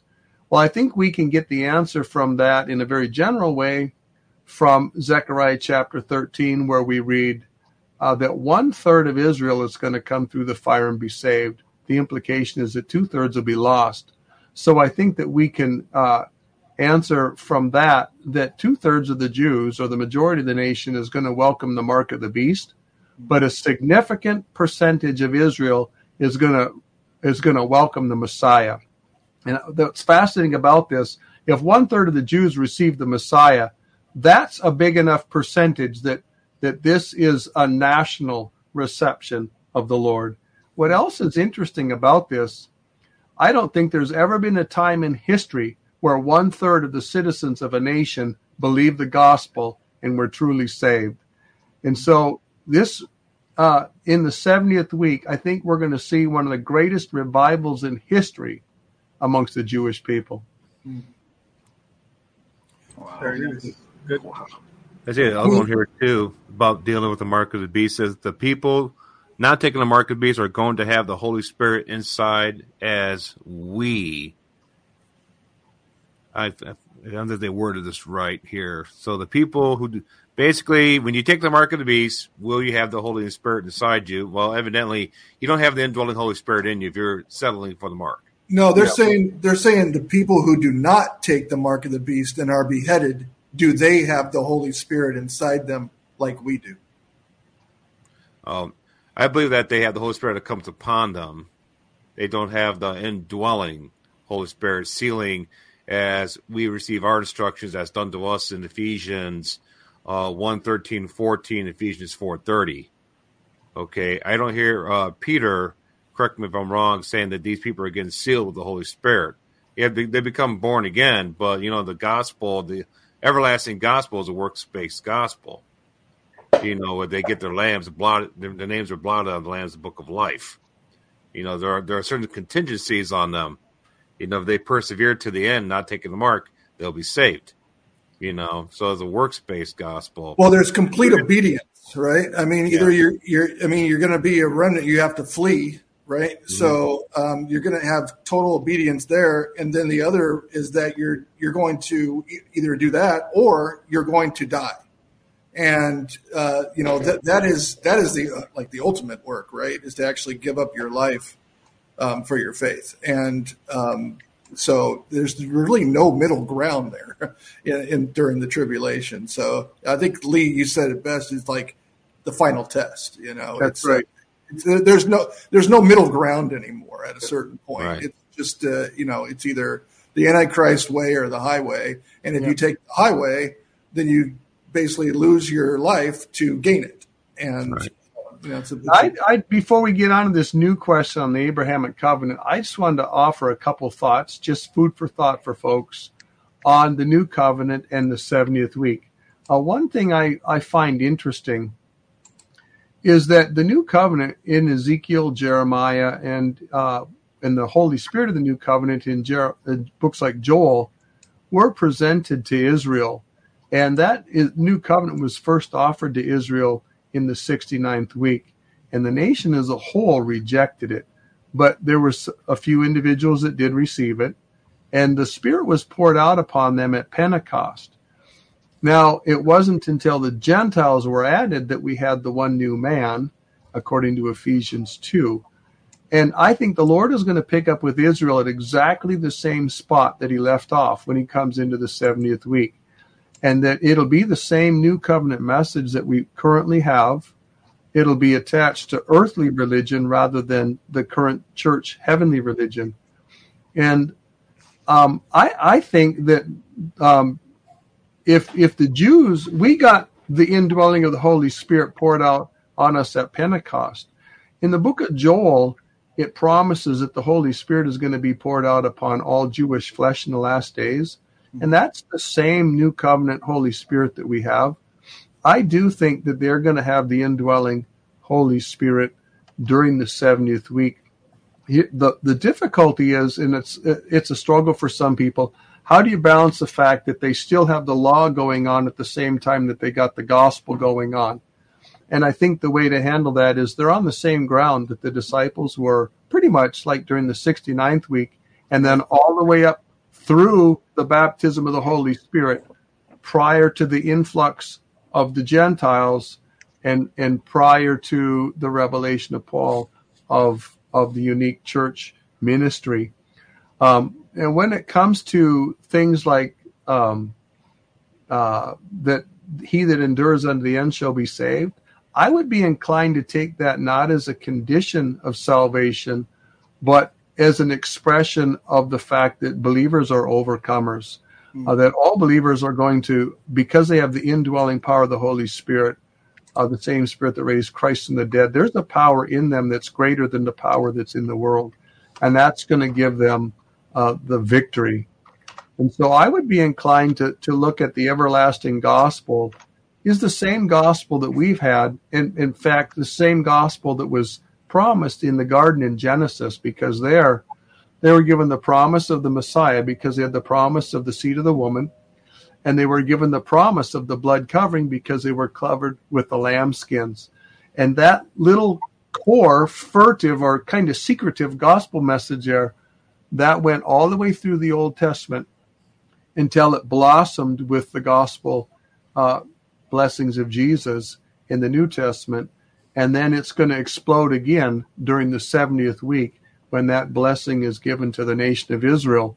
And I love that passage in Romans where it says, if the putting away of Israel was a blessing to the Gentiles, how much more is going to be the reception of Israel? Is it going to be a blessing to the Gentiles? So, you know, one, one thing that's interesting is that the millennium that has a temple, yet eternity does not. That's uh, right. So, I mean, there's, so it's going to take a thousand years of training, basically, to to to say, okay, this is the this is it. There's not going to be any temple after this. That's uh, right. It, it's it's like all these years they've had a temple, and then they didn't, and then they're going to rebuild it, and there's going to be an, also a millennium temple, and then there's not going to be one. So there, there's there's this period of time, which is a transitionary period of time. And That's I think right. the, It it, mm-hmm. it, it, kind of helps to understand um, the Jewish mindset, like the like they have the gospel and the temple at the same time. How is that even possible? But there is going to be a transitionary period, and that is going to be there. And I, I think that's going to be an interesting thing for us to be a part of as as a you know co-heirs and rulers Amen. and reigners as well. Amen. Amen. Amen. Yeah, we got things to learn. I, I, think the seven years is going to be a crash course for us. yeah, right. All right. Sure. We have two people leaving now. We have Michael and uh, Robert. We thank you for coming on. Well, I appreciate yeah. it, guys. If you, if you just got a second, just kind of want to throw some food for thought out there on my way out. But um, yeah. going back to talking about the wilderness and something interesting that I've kind of seen the pattern in Scripture, we have the uh, Songs of Solomon, right? We have the was it the Shulamite, right? That says, "I am dark and lovely," right? And it's a we all seen this as a picture of of the bride, right? And it's so awesome because I was reading it and the Lord just kind of started putting pieces together. And we know that we're in this fasting type period that Jesus spoke of. We are in this wilderness type of experience. And when we see what happened at the crucifixion, the Holy Spirit that left, right, the Holy of Holies. And it's so interesting and humbling that not only did the King of the universe, right, come down here in absolute humility to fulfill the law and to offer himself up as the one and done sacrifice, but when the spirit left the temple, it came and is dwelling now in the tents of our body, just like we Amen. see pictured out through the wilderness when Moses was going and he tabernacles with us, inside of us. And how amazing is that? And when we see her saying that, hey, you know, I'm dark and lovely, right? This picture of basking in the sun, the ultraviolet light that cleanses, but yet when we stay in orbit around Jesus, right, we see the frailties of ourself and it constantly reminds us to stay humble and it's through that that the God he just God just really just starts blowing our mind with these concepts and teaching us and showing us things that we could never see in the blindness of our of our pride. And that was something the Lord showed me and I was like, man, I got to pave that one forward because I was like, God, you're you're too cool. And um, I can't wait if there's little nuggets of treasures like that throughout scripture, imagine how much more that we don't even realize, how much mm-hmm. awesome stuff there is out there for us all. And I think that's awesome. But I just want to kind of throw that food for thought to think about those connections there. But uh, God bless you guys. Thank you. All right. Take care. God bless. Real quick before I go you know, God is too cool. That's Michael. But uh, no, it's it's been a blessing to be on with you guys tonight, and uh, you know, I I just exhort the people that are in the chat room or somebody tuning in to uh, give Jesus Christ a chance. Amen. You know, um, don't don't don't put this off any longer. Uh, don't um, say you know I'm going to go out and and party hardy, and then in a, in a couple of weeks I'll I'll look into seeing if it's the truth or not. Uh, it's the time the time to make the decision is now, and um, if you ask him, he'll he'll answer you. You know, you seek him, and you're going to find it. We're we're seekers here. You know, you, uh, those that hunger and thirst after righteousness shall be filled. And it's not it's not that we're filled and that's it. You know, uh, everything that you know the the, the uh, learning goes on. It doesn't stop. Um, you know, I've known about I've known the word for a lot of years, but I still am amazed at how he brings the understanding to people. Uh, you know, Michael, uh, bless his heart, he, he's a great man. He's a great brother. Uh, he's young in the word, but his understanding. He's he's getting a lot of understanding. He's getting a lot of wisdom.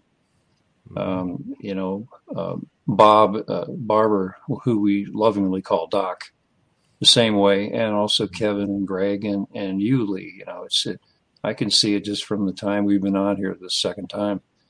The understanding is, um, you know, those the eyes of our understanding are being opened, and and uh, he he's uh, he's going to teach us and and lead us in the in the ways of truth. So that's what I want to end with tonight. And uh, bless all you guys and have a great week. All right. Take Thank care. you very much. Bye bye. Yeah. Take it easy now. Bye. See you later, bro. All right. I guess we get this next question now. And then number four. Yeah. Lee, so, is the Abrahamic covenant of I will bless those who bless you and curse those who curse you relevant for the church today or? And I would say yes, it is. From the time that this uh, covenant was presented to the to the world, it's been in force, and it will be in force all the way through the church age, through the 70th week, and uh, the tribulation, and through the millennium. Yes. Amen. I got a good one here for you. And through eternity, because mm-hmm. it says you're you're going to be you're going to have uh, descendants uh, forever. It's yeah, it's, that's true. It, it's, it's forever. Yeah. It, it, doesn't just stop. Actually, doesn't stop at the millennium. It goes on forever. He's the same yesterday, and, today, and even forever. Right? Yeah, and the beautiful thing is, is that we're grafted into that covenant. Yes. we are part of that covenant now, and that's Amen. the mystery that Bob you were talking about earlier. That Satan had no idea that was going to be coming up. I mean, he he was looking just for, at the Jewish people, figuring out how to stop a Messiah over and over and over again, and getting thwarted. And the next thing you know, it's opened up to everybody in the entire world, and it's like, oh, what have I done? I'm sure, you know, he's he's, he's really not happy, uh, and you can tell because he's, he's he's not he's making us and everybody else attempting to make us miserable, but we have the peace that passes all understanding, so he cannot touch us. That's why the gates of hell will not stand against us. Amen. Yeah, that's another, that's another point too. That's why Satan hates the people who properly teach this gospel. They hate Amen. he hates the people that teach the gospel of grace correctly. Ephesians two eight and nine. They were not saved by works, or saved by grace through faith alone. It's a gift of God, not of works. It's an image to boast. All right. He wants everybody out there to miss that. Okay. He wants everybody out there to think that they get saved by their works, so they cannot receive the gift of everlasting life and being sealed. That's why you see all these people that preach works to get saved right now. They don't believe in being once born again, always born again. And th- those are people who just, uh, you see how irate they become when you start preaching this, okay? There are people in the chat the right now, Bob. What's that? There are people in the chat right now. Yeah. That are. I mean, we're having the, we're having a discussion right now. People, you can forfeit your salvation. I mean, by the yeah, things that you, you do. Don't listen. Don't listen it's, to those people. They don't know their Bible. Okay. It's, I mean, it, it takes away everything that Jesus did and, and it puts it all on a person. Like you have any, any kind of thing that you can do in order to, to, to take away a gift once you've accepted it. I mean, it makes absolutely no sense. It diminishes the entire gift. Right. It throws away all of that. It's in vain at that point. It makes absolutely no sense. I'd like to offer some insight though on the falling away passages, just to help out some of those that might be listening who struggle with those passages or wonder what to do with them. And uh, because this is how I handle it. When you look out at the professing church, every year we see people walk away from their Christianity that they professed and uh, they never come back. They go back to their paganism, they go back to their wickedness, and, and they they not only go back to sin, they reject the Jesus, they reject the Bible, they reject the gospel that they once believed in. This is apostasy. But I don't believe these people were born again, and I don't believe uh, that they were saved. Their name was never written in the Lamb's Book of Life. They were never indwelt by the Holy Spirit. Um, one time, uh, a pretty strong preacher one time said to me, Brother Lee, if you can fall away, you will fall away. If you're not indwelt by the same Holy Spirit that raised Christ from the dead, you are no match for the world or the devil. You're not even any match for your flesh. And that really resonated with me. And so I think what we see in the falling away passages in the book of Hebrew, Hebrews, we don't see people who got saved and now they're getting unsaved. We see people who made a profession. They walked with the people of God for a while. They said the right kind of things. They maybe went to a Bible study or church for a while. But inside, they had a secret sin. They had an idol that they had never forsaken. And eventually, the tension got so much that they chose that idol over the Lord. They never surrendered and they walked away. And so these people are not losing their salvation in the sense of becoming unjustified or having their name stricken out of the book of life or having the Holy Spirit yanked out of them. These people are walking away from salvation. Uh, they saw the light, they toyed with the light, they saw the light, they experienced the light, but they never surrendered to the light, and that light is Jesus Christ. It's the, it's, it's yeah. the parable Amen. of the sower. It's the parable Amen. of the sower. I mean, uh, there are certain people that hear it and it doesn't sink in, and then they get whisked ground. away by the by the mm-hmm. cares of the world. That's right. And they were, and as Jesus said it best, they were never of us. That's right. right. They danced around the fire, but they never jumped in that fire and got consumed by it. You can't go back after you do that. It is mm-hmm. a complete change of your spirit. It's it's not right. a change of your body. That hasn't happened yet. That happens at the resurrection, at the rapture. But what and, and we are in a constant battle with changing our soul, with with, with, with suppressing our uh, you know our human nature of the soul in order to put that down so that we can receive it when we when we when we are uh, in heaven and glorified. So all those three, spirit, soul, and body, will all be glorified together. Right Amen. now, we have a spirit that is is is pure and is righteous. We have a body that's completely corrupt, and we have a soul that's in battle. yeah. you know that's a that's the one thing right now uh, uh, that your soul, I mean your spirit is sealed into the day of redemption. Yes. Okay. But uh, you know that's the thing I was talking about. Satan hates the fact that we are given this free gift of salvation the moment we believe, we fully believe. Okay. Truly saved, truly born again. You know why? Because that represents his defeat. That's right. That the pureness of that gospel represents his defeat. So if he can get these people out here saying, "Hey, you're saved by this work, this work, not by what Jesus did completely. Do your work, this work, just a little bit here, a little bit there, then you're saved." You know, that's that. That's just him trying to take away from what Jesus did, where you're all that the one thing that Jesus did that ultimately saved you. Okay, so if you got anybody out there preaching you're saved by your you're saved by works during the age of grace, okay, they're just doing the devil's bidding. Okay, don't, don't listen to those people. Yeah, yeah, don't let anybody try to steal your crown in the it's, hope that you have. They're not saved yet. It's no, part of the apostasy, and it's pop. you know people's minds are being changed over to that that area as well. Mm-hmm. So that's part of an apostasy. But isn't right? the whole thing regarding faith and belief is like just abandoning you and putting it all on Christ? I mean, th- that is what it's all about. Is that mm-hmm. I cannot get to heaven with my myself. I cannot do anything in order to get there. I must believe that Christ did the work for me.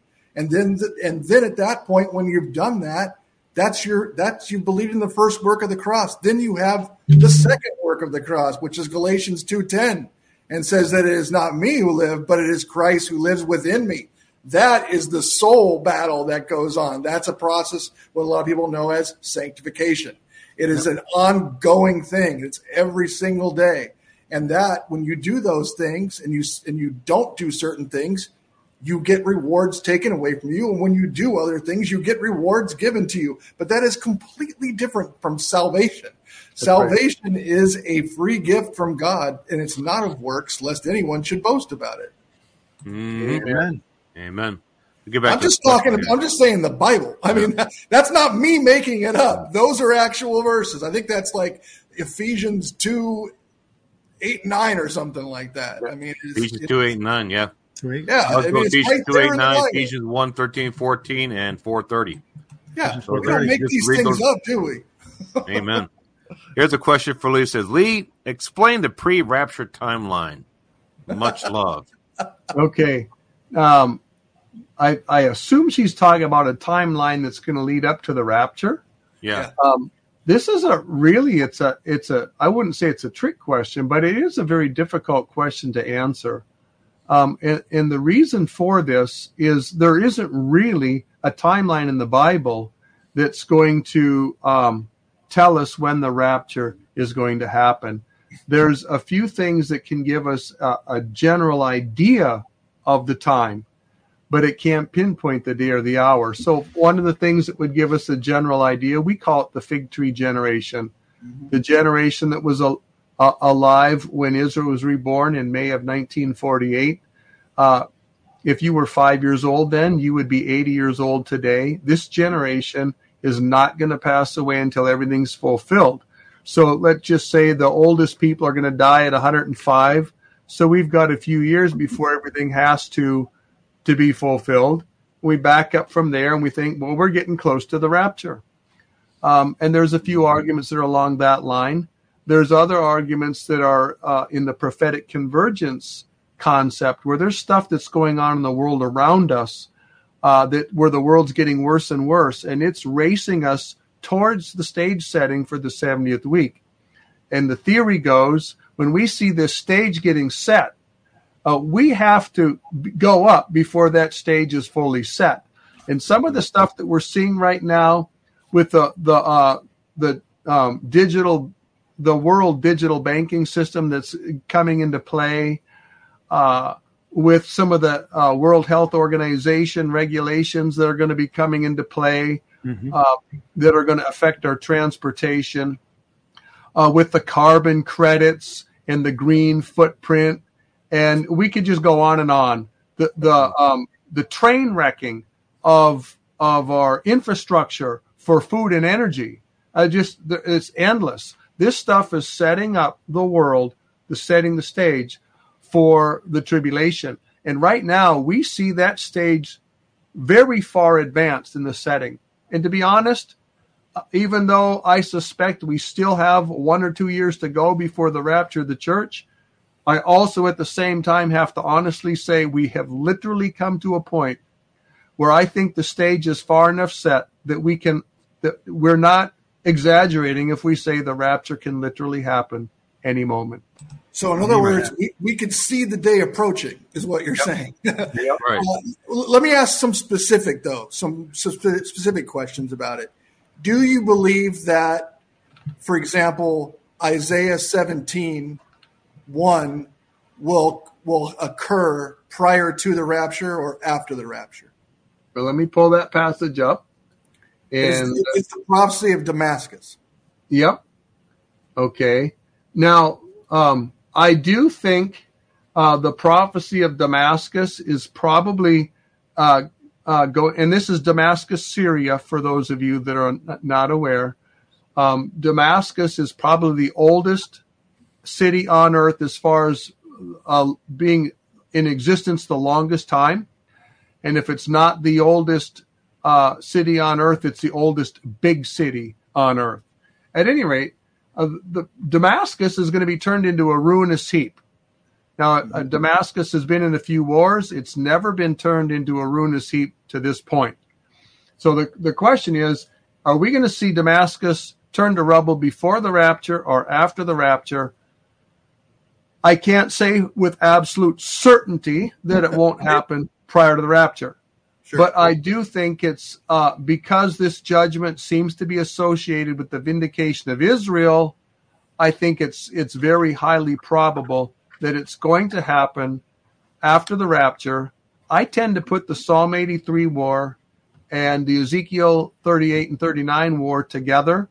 Mm-hmm. Two conglomerations that come together at one time. Both of them end with fire from heaven uh, both of them end with God vindicating himself and vindicating Israel, uh, and with the destruction of Israel's enemies. I think that's what's going to set the stage for the Antichrist to roll in to power. I think this is going to happen after the rapture, and I don't know if it happens three weeks, three months, or a year after the rapture. Is it possible that it's after the rapture, but before the beginning of the 70th week? I do, in fact, not only do I think it's possible, I think it's probable. Mm-hmm. You know, I think so, one thing in order for this for this to be achieved logically, yep. you would need to drop a nuke on it. You would have to yep. drop a you would need to drop like a hydrogen bomb or something on this thing for it to be to cease to be a city because there's a lot of people living there still. Yep. So there cannot be any life at all in that city. That okay, would be so, thousands of cruise missiles. yeah. Sure, so, sure. If it's conventional it, war, I mean, you're talking. It says in evening, evening tide there is trouble. Yep. And in morning it is not. That's right. so, I mean, it's talking about something that happens over the course of say nine hours, yep. where there's a city that has millions of people in it, and by morning, it is uninhabitable. But the fact we have so much narratives going on right now, people, different nations, NATO threatening Russia with nukes and vice versa. You know, the fact that that, that narrative's going on now, you got Iran want to send their very first nuke at Israel. That's I don't think it's too far fetched to say that that's what's going to happen to Damascus. Yeah. So a couple of questions for Lee. Um, one question is: Do you think that the the that something is going to happen uh, in Israel? Say like where it talks about Ashkelon and Ashdod being destroyed. Do you think that that is actually what spurs on Israel to retaliate uh, and and take out, say, like Damascus, since since uh, say Hezbollah and or and or Hamas decide to attack in a Psalm 83 type of of uh, you know war, where they're they're they're destroying Israeli cities and they're lobbing in missiles from Syria and Lebanon and Gaza because both all three of those are are prophesied to be destroyed. I mean, it's like you know, withering of the of the of the cedars of Lebanon. The the Gaza is destroyed. Yeah. Uh, Ashkelon and Ashdod, Jewish cities, are destroyed. Of course, Damascus is destroyed. Uh, and then you have um, by the way, I was going to ask you, do you believe that, say, Jeremiah 49, when it talks about Elam, which is the southwest part of Iran, do you believe that that prophecy still is yet to be fulfilled? Uh, well, let's deal with the, the Damascus Psalm 83 first, then we'll come over to Elam.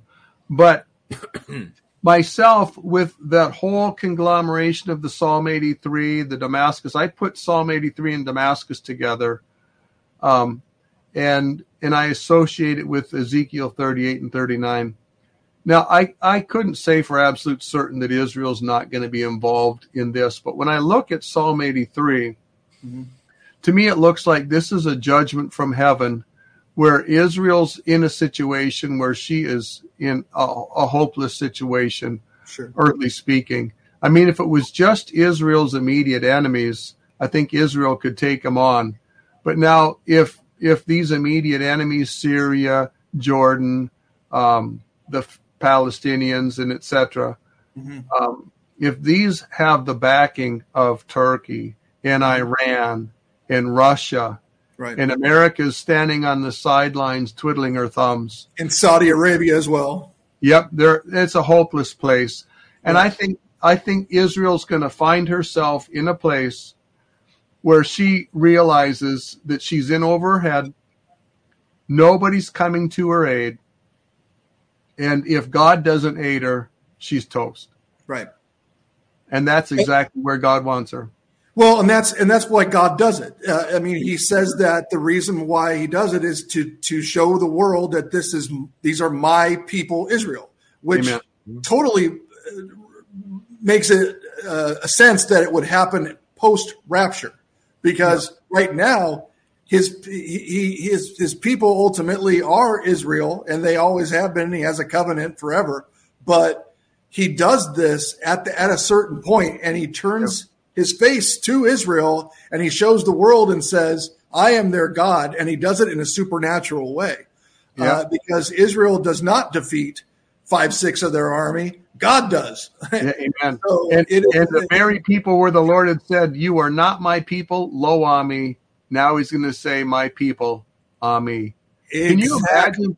Can you imagine how exciting it would be to be a Jew on that day? Oh yeah! And on that day, you get saved, you get born again, you trust the Messiah and you get delivered. And wow, that's going to be mm. better than the wildest Pentecostal meeting on the planet. but you know what it does do though too is something that big would cause a uh, an issue to be, have to be resolved, right? No doubt.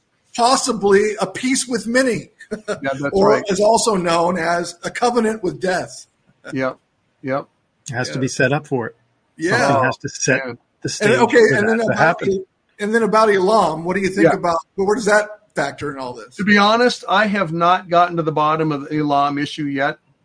I'm I'm just finishing up my research on Psalm 83 and Ezekiel 38 and 39 and how I tie all that together. I've been on the Assyria issue for a long, long time, and I think I'm finally getting that one nailed down. I do need to move on to the Elam one. Uh, um, I'm I'm I'm a little skeptical of that one.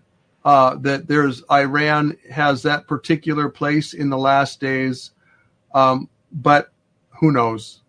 It's in. It's just really. I think it's really interesting and coincidental yep. that that's where their you know a gigantic nuke plant is right there in in the southwest yep. in Bushehr, and yep. that Iran is now you know saying sorry that if you're not going to sign this deal, we're just going to go ahead and make these nukes. And then you have Israel, who has said for many many years that Iran's right at the red line, and now you have the prime minister coming back, which is the most hawkish against Iran. So yeah. Yeah. Uh, we were talking about this last week. Is it possible that Netanyahu's coming into back into power right at the perfect time in order to basically make 2023 just a powder keg to start oh, yeah. everything rolling again, so that we can actually get out of here possibly next year or 2024? Yeah. Well, I wouldn't be surprised if uh, Israel actually does something to yeah. uh, stop this or slow down this nuclear program this coming year. But if she does, as far as the world's concerned, she's signing her death warrant. Uh, that's mm. going to just you're, the the tightness between Syria, Turkey, Russia, Iran, and yes. other nations is going to come together. Um, but hey, uh, this is this is all part of God's roadmap to the rapture. That's that, mm-hmm. that's what I always thought too. I always thought that after looking at all these things, that I've come come to a conclusion, and it could be wrong, of course, but my conclusion to me, which makes logical sense, is that Iran's threatening Israel. Israel pre- preemptively deals with the Iran issue and does something in order to provoke them which sets off Hezbollah and Hamas. Hezbollah has like 200,000 missiles. They're not going to be there forever just sitting in dust, okay? Yep. They're going to fire them off one day and they need a reason for it. Now they are they do already have a reason, mm-hmm. but that would give them in their minds complete justification in the world's justification. Oh, I can't believe you did that. Okay, well bam, mm-hmm. fired off and then that all that would do is just that's the match and it just sets it all off. From there the dominoes fall Ash, Ashkelon, Ashdod, then Damascus, and then Russia, Turkey, mm. Syria say, okay, that's it. We're coming in. Everybody says we're coming in. We're going to get rid of this problem. Nobody's using nukes except for Israel. Now all of a sudden this happened. Okay, we need to get rid of this. These guys. We're going to go in and take everything. We're going to take their land. We're going to take everything from them. And then, uh, of course, like you said, when that whole massive army comes, that is a big problem that can't be solved by just a little nation. God intervenes destroys them, they're more than willing now to make peace because they've got nothing. and then all of a sudden the Antichrist comes in, the Assyrian, and says, All right, we're going to mend fences here and we're going to let you build your temple and this and that. And the next thing you know, bam, 70th week's kicked off. You know, I have a theory. I have a theory, um, real quick. Is uh, I believe the rapture will take place before uh, Damascus is destroyed. And I base that information on what I've been doing here for Dreams and Visions over the last 10 years where I've been chronicling these things. Okay. And uh, basically, what we see is the rapture takes place right at, right before the nuclear war here in the United States. I think what's going to happen is United States, NATO, Russia, we're going to go at each other first, shoot nukes at each other, blow everything up, and Israel the other countries Iran, they're going to kind of watch what's going on there. Of course, if something like that, Lee, I think the rapture would take place before that mass destruction. Yep. And then we're gone. Okay. And then once the dust settles with Russia and America, then of course America is gone. All right. Then Russia turns its focus towards Israel, and everybody's like, okay, if that that's done there, now it's just the whole nuke thing's out of the bag. It's normal normal to use nukes now. We'll start using nukes over here in the east, right. you know, on each other. Okay, so I think that's that's basically my theory is how it might play out that the rapture will take place before the destruction of Damascus. Yeah. That could definitely open the door, couldn't it? I mean, when one person uses it, I mean that's that opens a, a, a door to to everybody. It's being it's just okay, and then the new norm. That's a scary place to live in, and uh, it makes sense that that would happen after the rapture. We are the light. When we leave, darkness descends, and right. uh, it's. It, and I I agree with you that what you said when you first. Well, it was like almost the first line you said, Lee, which is that time is going to be worse than ever before. We, yeah. we really can't even imagine how bad it's going to be. We think it's bad now, but ramp it up a thousand times, and then yep. you got yourself what's going to happen in the 70th week. And this whole Russia Ukraine situation is is to me, it's kind of becoming old news. Mm-hmm. But really, when you look at that situation, I think the things are actually closer to um, the ante being upped in this war than they ever have been. Yes. Because Russia is Russia's gone from being angry uh, at the Western involvement, American involvement, to to being enraged, yeah. and now to actually being scared. You know, when you uh, corner a bear and that bear is scared, you've got a fight on your hands. Don't poke the bear. That's I mean, exactly Right. But that's what we're doing. We just we just signed another blank check almost. I mean, it's it's ridiculous. And the fact is, is that Russia sees that and says these he can hear us when our yep. president says we are never going to stop giving them yeah. what they need in order to defeat Russia. That Russia doesn't doesn't take that as a joke. Okay. No. Mm-hmm. Yeah, they got to step in and do something.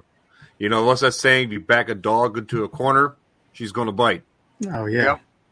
Yep. He's so that, he's, pushed, yeah, he's held off I, a long. He's held off quite a bit already. He has. You have it, to admit, he, he does not like, want a war. He does not want this. War. No, no, but it kind of feels like we're on this tip. We're at this tipping point where yeah. it's like it's gonna, it, like something is gonna have to give because. Oh yeah. It's either yeah, and it just feels like we're just about there, doesn't it, Lee? It's like it's, a lot of people think, oh, it's winding down.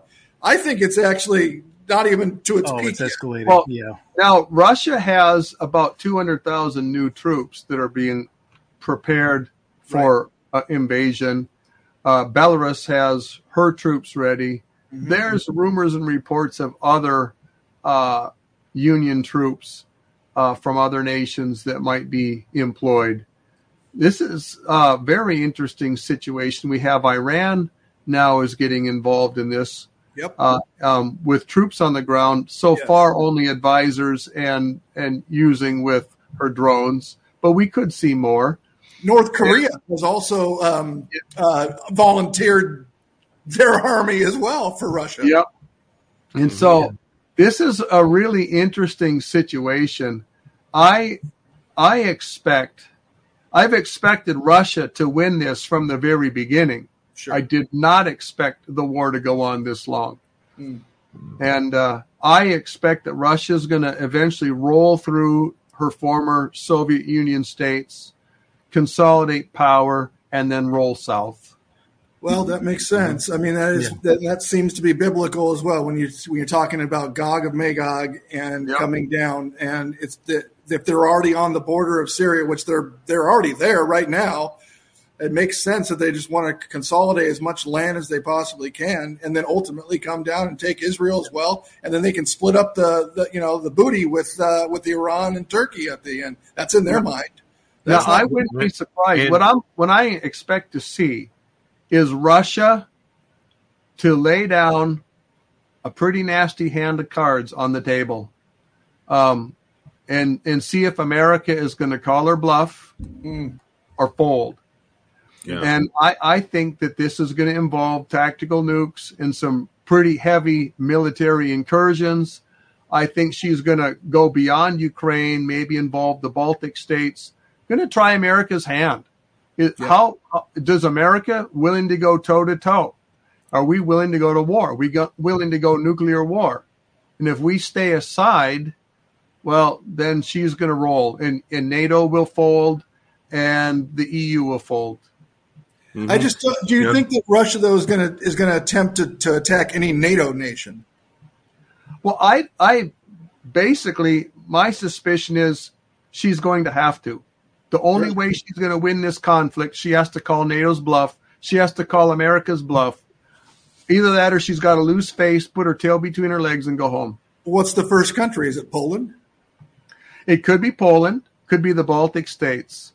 Um, I'm not really sure. I mean, the Baltic states give her access to an amazing port, and and she's uh, but and it also her little landlocked piece of, of, of territory there is going to be no longer landlocked. But on the other hand, um, Poland's a pretty piece too. A lot of fun. Yeah, but I mean, what, what are the, which nations of those Baltic states are NATO uh, uh, per, participants? Um, I believe Latvia and Lithuania are, if I'm not mistaken. Are they? Yeah. Okay. Well, um, you think that those are in jeopardy as well? Yeah. I mean, it, listen, if, if that is the case, then NATO must protect and retaliate.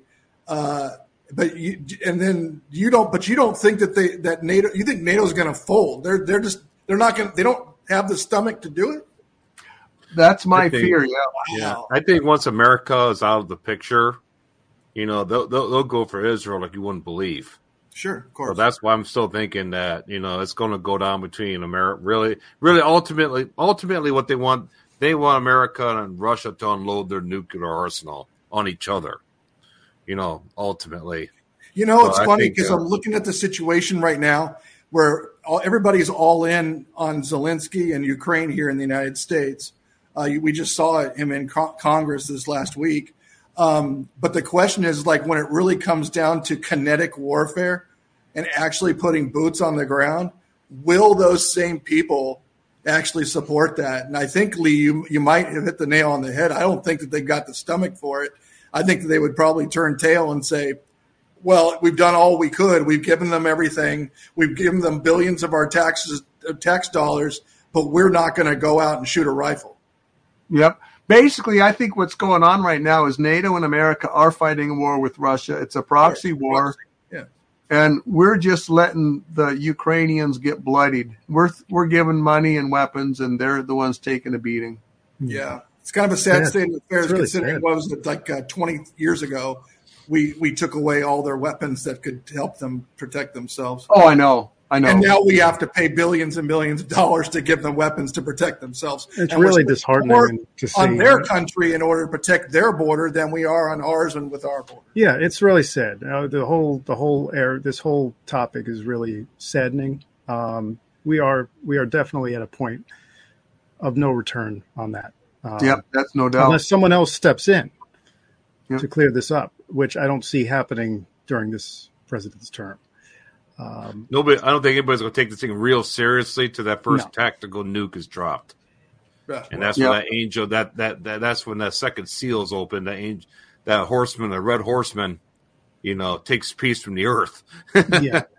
Soon that first nuke drops, man, all bets are off the table. Yeah. You know. Well, guys, it's it's uh ten or ten minutes after overtime, but uh, for the most part, thank you, Lee. I know you're. Uh, feeling a little under the weather, but uh, thank you for taking the time to uh, to be. On. Well, I very much enjoyed the time. Uh, pleasure making your acquaintance, Kevin yeah. and Greg and Bob. Great to be with you guys again. Same here, Lee. Yeah, enjoy Same it. Here. Amen. God bless you all, and uh, Lee, feel free to stick with us uh, after the live feed is on. Done. Yep, that's fine. Yeah, we can talk a little. And bit. happy New Year to everyone. That's right. Next time we'll see you will be in 2023. Yep. Amen. There or in the air, right? Or in the air. God bless.